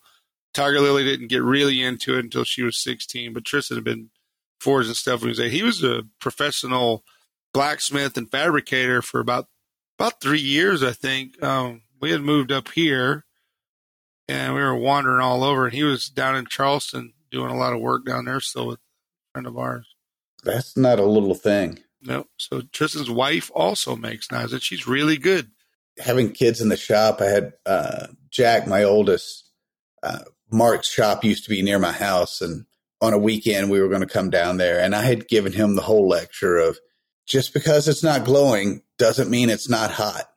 And Mark was showing us how to make like little arrowheads, and we were making some arrowheads, and one went wrong, and we set it aside. I don't know why, but I heard like tink, like a little piece of metal being dropped. And I looked over at Mark. I'm like, did he pick it up? And Mark's like, oh yeah. Yeah, And about that time, the the, the smell of roasted pork kind of wafted through the shop. And, and I turn around and he's looking at his fingers and he's like, it doesn't really hurt. And, you know, we sh- stick his hand down in the quench barrel. And he's like, I think I'm going to be fine. It doesn't really hurt. And we're looking at each other. We're like, three, two, one. The shock is wearing off now. And then he's like, oh, dear God, it hurts. Yeah. that shot of adrenaline. yeah, that's funny. So it's gonna happen. You're gonna get hurt. The, the things I hated the worst, the worst injuries I hate wasn't getting cut, was getting something in my eye. Oh, uh, But I got to be a master of getting stuff out of my eye. I remember first time I got something in my eye I was at College of Charleston, and I was foraging on some. This was this was in the '90s. This was like '92, I think. I didn't know what I was doing. I was just banging on metal. I was taking a sculpture class there, and I got something in my eye, so they sent me to their their students that were doctors, and uh, you could see it. and they were like, well, let's just just. they were like prying my eye open. They were sticking their eye. I go, you got a magnet? They go, yeah, it's the giant black thing in my eye. It's yeah. right there. And they went and they got that magnet, and I was like, now just clean it off. And they it got close and it went, like, oh, like, that worked great. And they put a patch and they had a big patch on my eye like this. And I said, now leave that on for three days. I'm like, okay. I walked out. I was like, I was like, that's stupid. But after that, I tried to really study on how to get things out of my eye. I, man, I had, uh, I'd gotten kind of sweaty and I probably needed bifocals and I hadn't gotten them.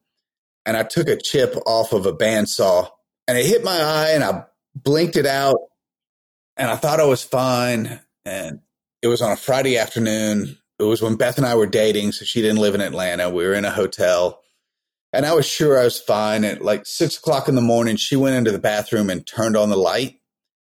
And I'm pretty sure somebody stuck an ice pick through that eye. Yeah. Like I went from fine to not fine in fractions of a second. It was it was a lesson on I, I don't mess with these. I'm now full face respirator. Like there's that's uh, one of my stomp on my feet, stab me. I don't care, but stay away from my eyes. I get these glasses from a company called Gators. First time I saw them, Bert Soren had them, and I knew all these guys that were in a whatever little group, and they all wore them. And like it, it touches your cheek, it touches your eyebrow, comes all the way around. I've not got any issue in my eyes ever since I've been wearing them. I mean, zero. And they're expensive, but I want to buy them for everybody in my family. I want to get all the kids them for Christmas. So I was like, you got to wear these glasses in the shop. No matter what they cost, it's less than an eyeball. Oh, it's less than an eyeball. Yeah. There's so they don't usually friend, sell many eyeballs either. No, they're hard to get. They're really yeah. difficult to get. Yeah. Especially if you want them to match. I think it'd be cool to not match, but um, uh, you guys. I've got a friend that's got one blue eye, one brown eye. Oh, that's cool. So he's only half full of crap.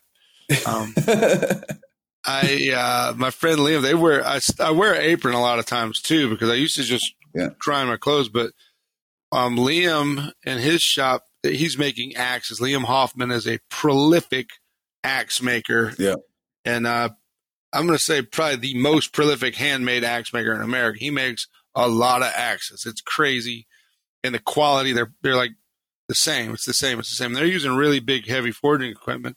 So him and this other friend of ours, he works for for Liam.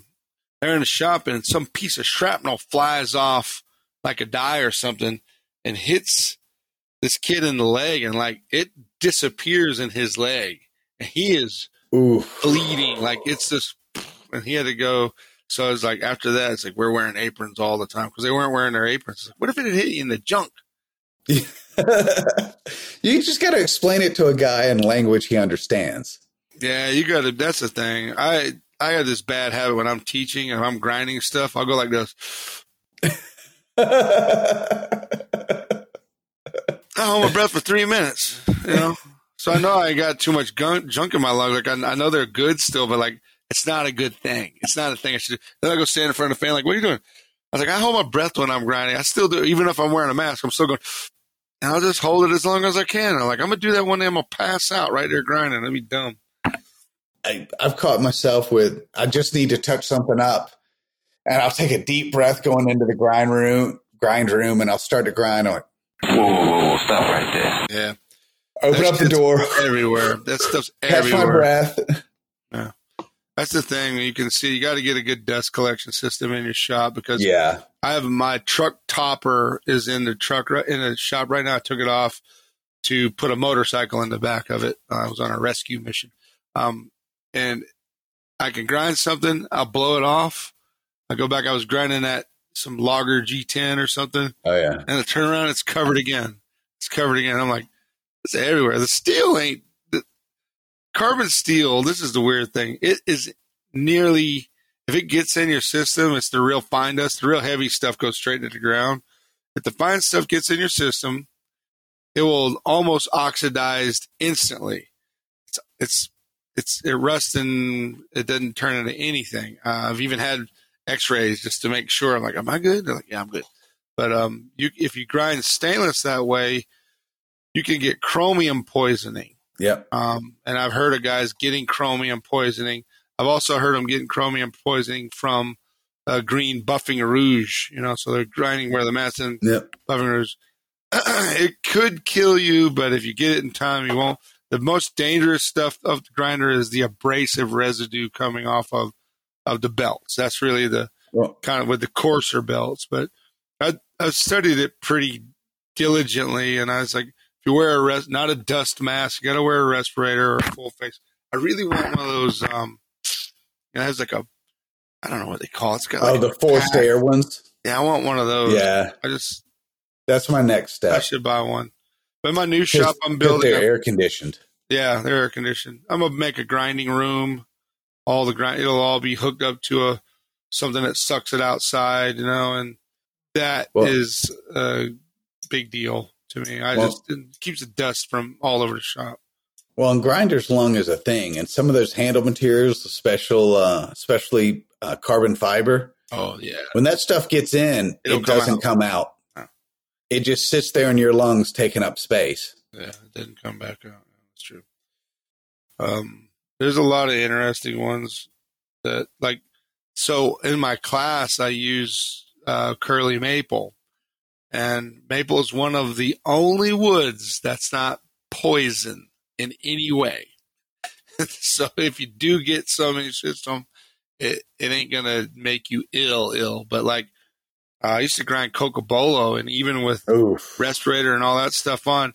I would. It was fine at first, but I got more and more allergic to it. And I always tell people, it's like you will develop an allergy to it, and eventually, like now, if I smell it, it will make me want to vomit. Like I want to throw up if I smell it. I mean, it instantly just turns my. I'm like, you know, but there's a lot of stuff I don't. I don't. I don't make things out of stuff just because it's popular. Someone says, "Well, you should do." Da, da, da, da. I was like, I don't. I'm not using that shit. I don't. I used to like the old ivory, like the old ancient fossil. You know, we call it fossil ivory. It's not fossil, uh, but it's just old, Stuff like that. huh? Like the mammoth molars. And Yeah, like the, I don't use the molars. I use like the the walrus tusks that wash up on the beach. You know, use those are really beautiful, and I used to do that a lot, and they were beautiful. But I feel like it's like it ain't hurting anything because all this stuff's been dead for thousands of years or hundreds of years at least. It's beautiful. It's very expensive. It's very stinky.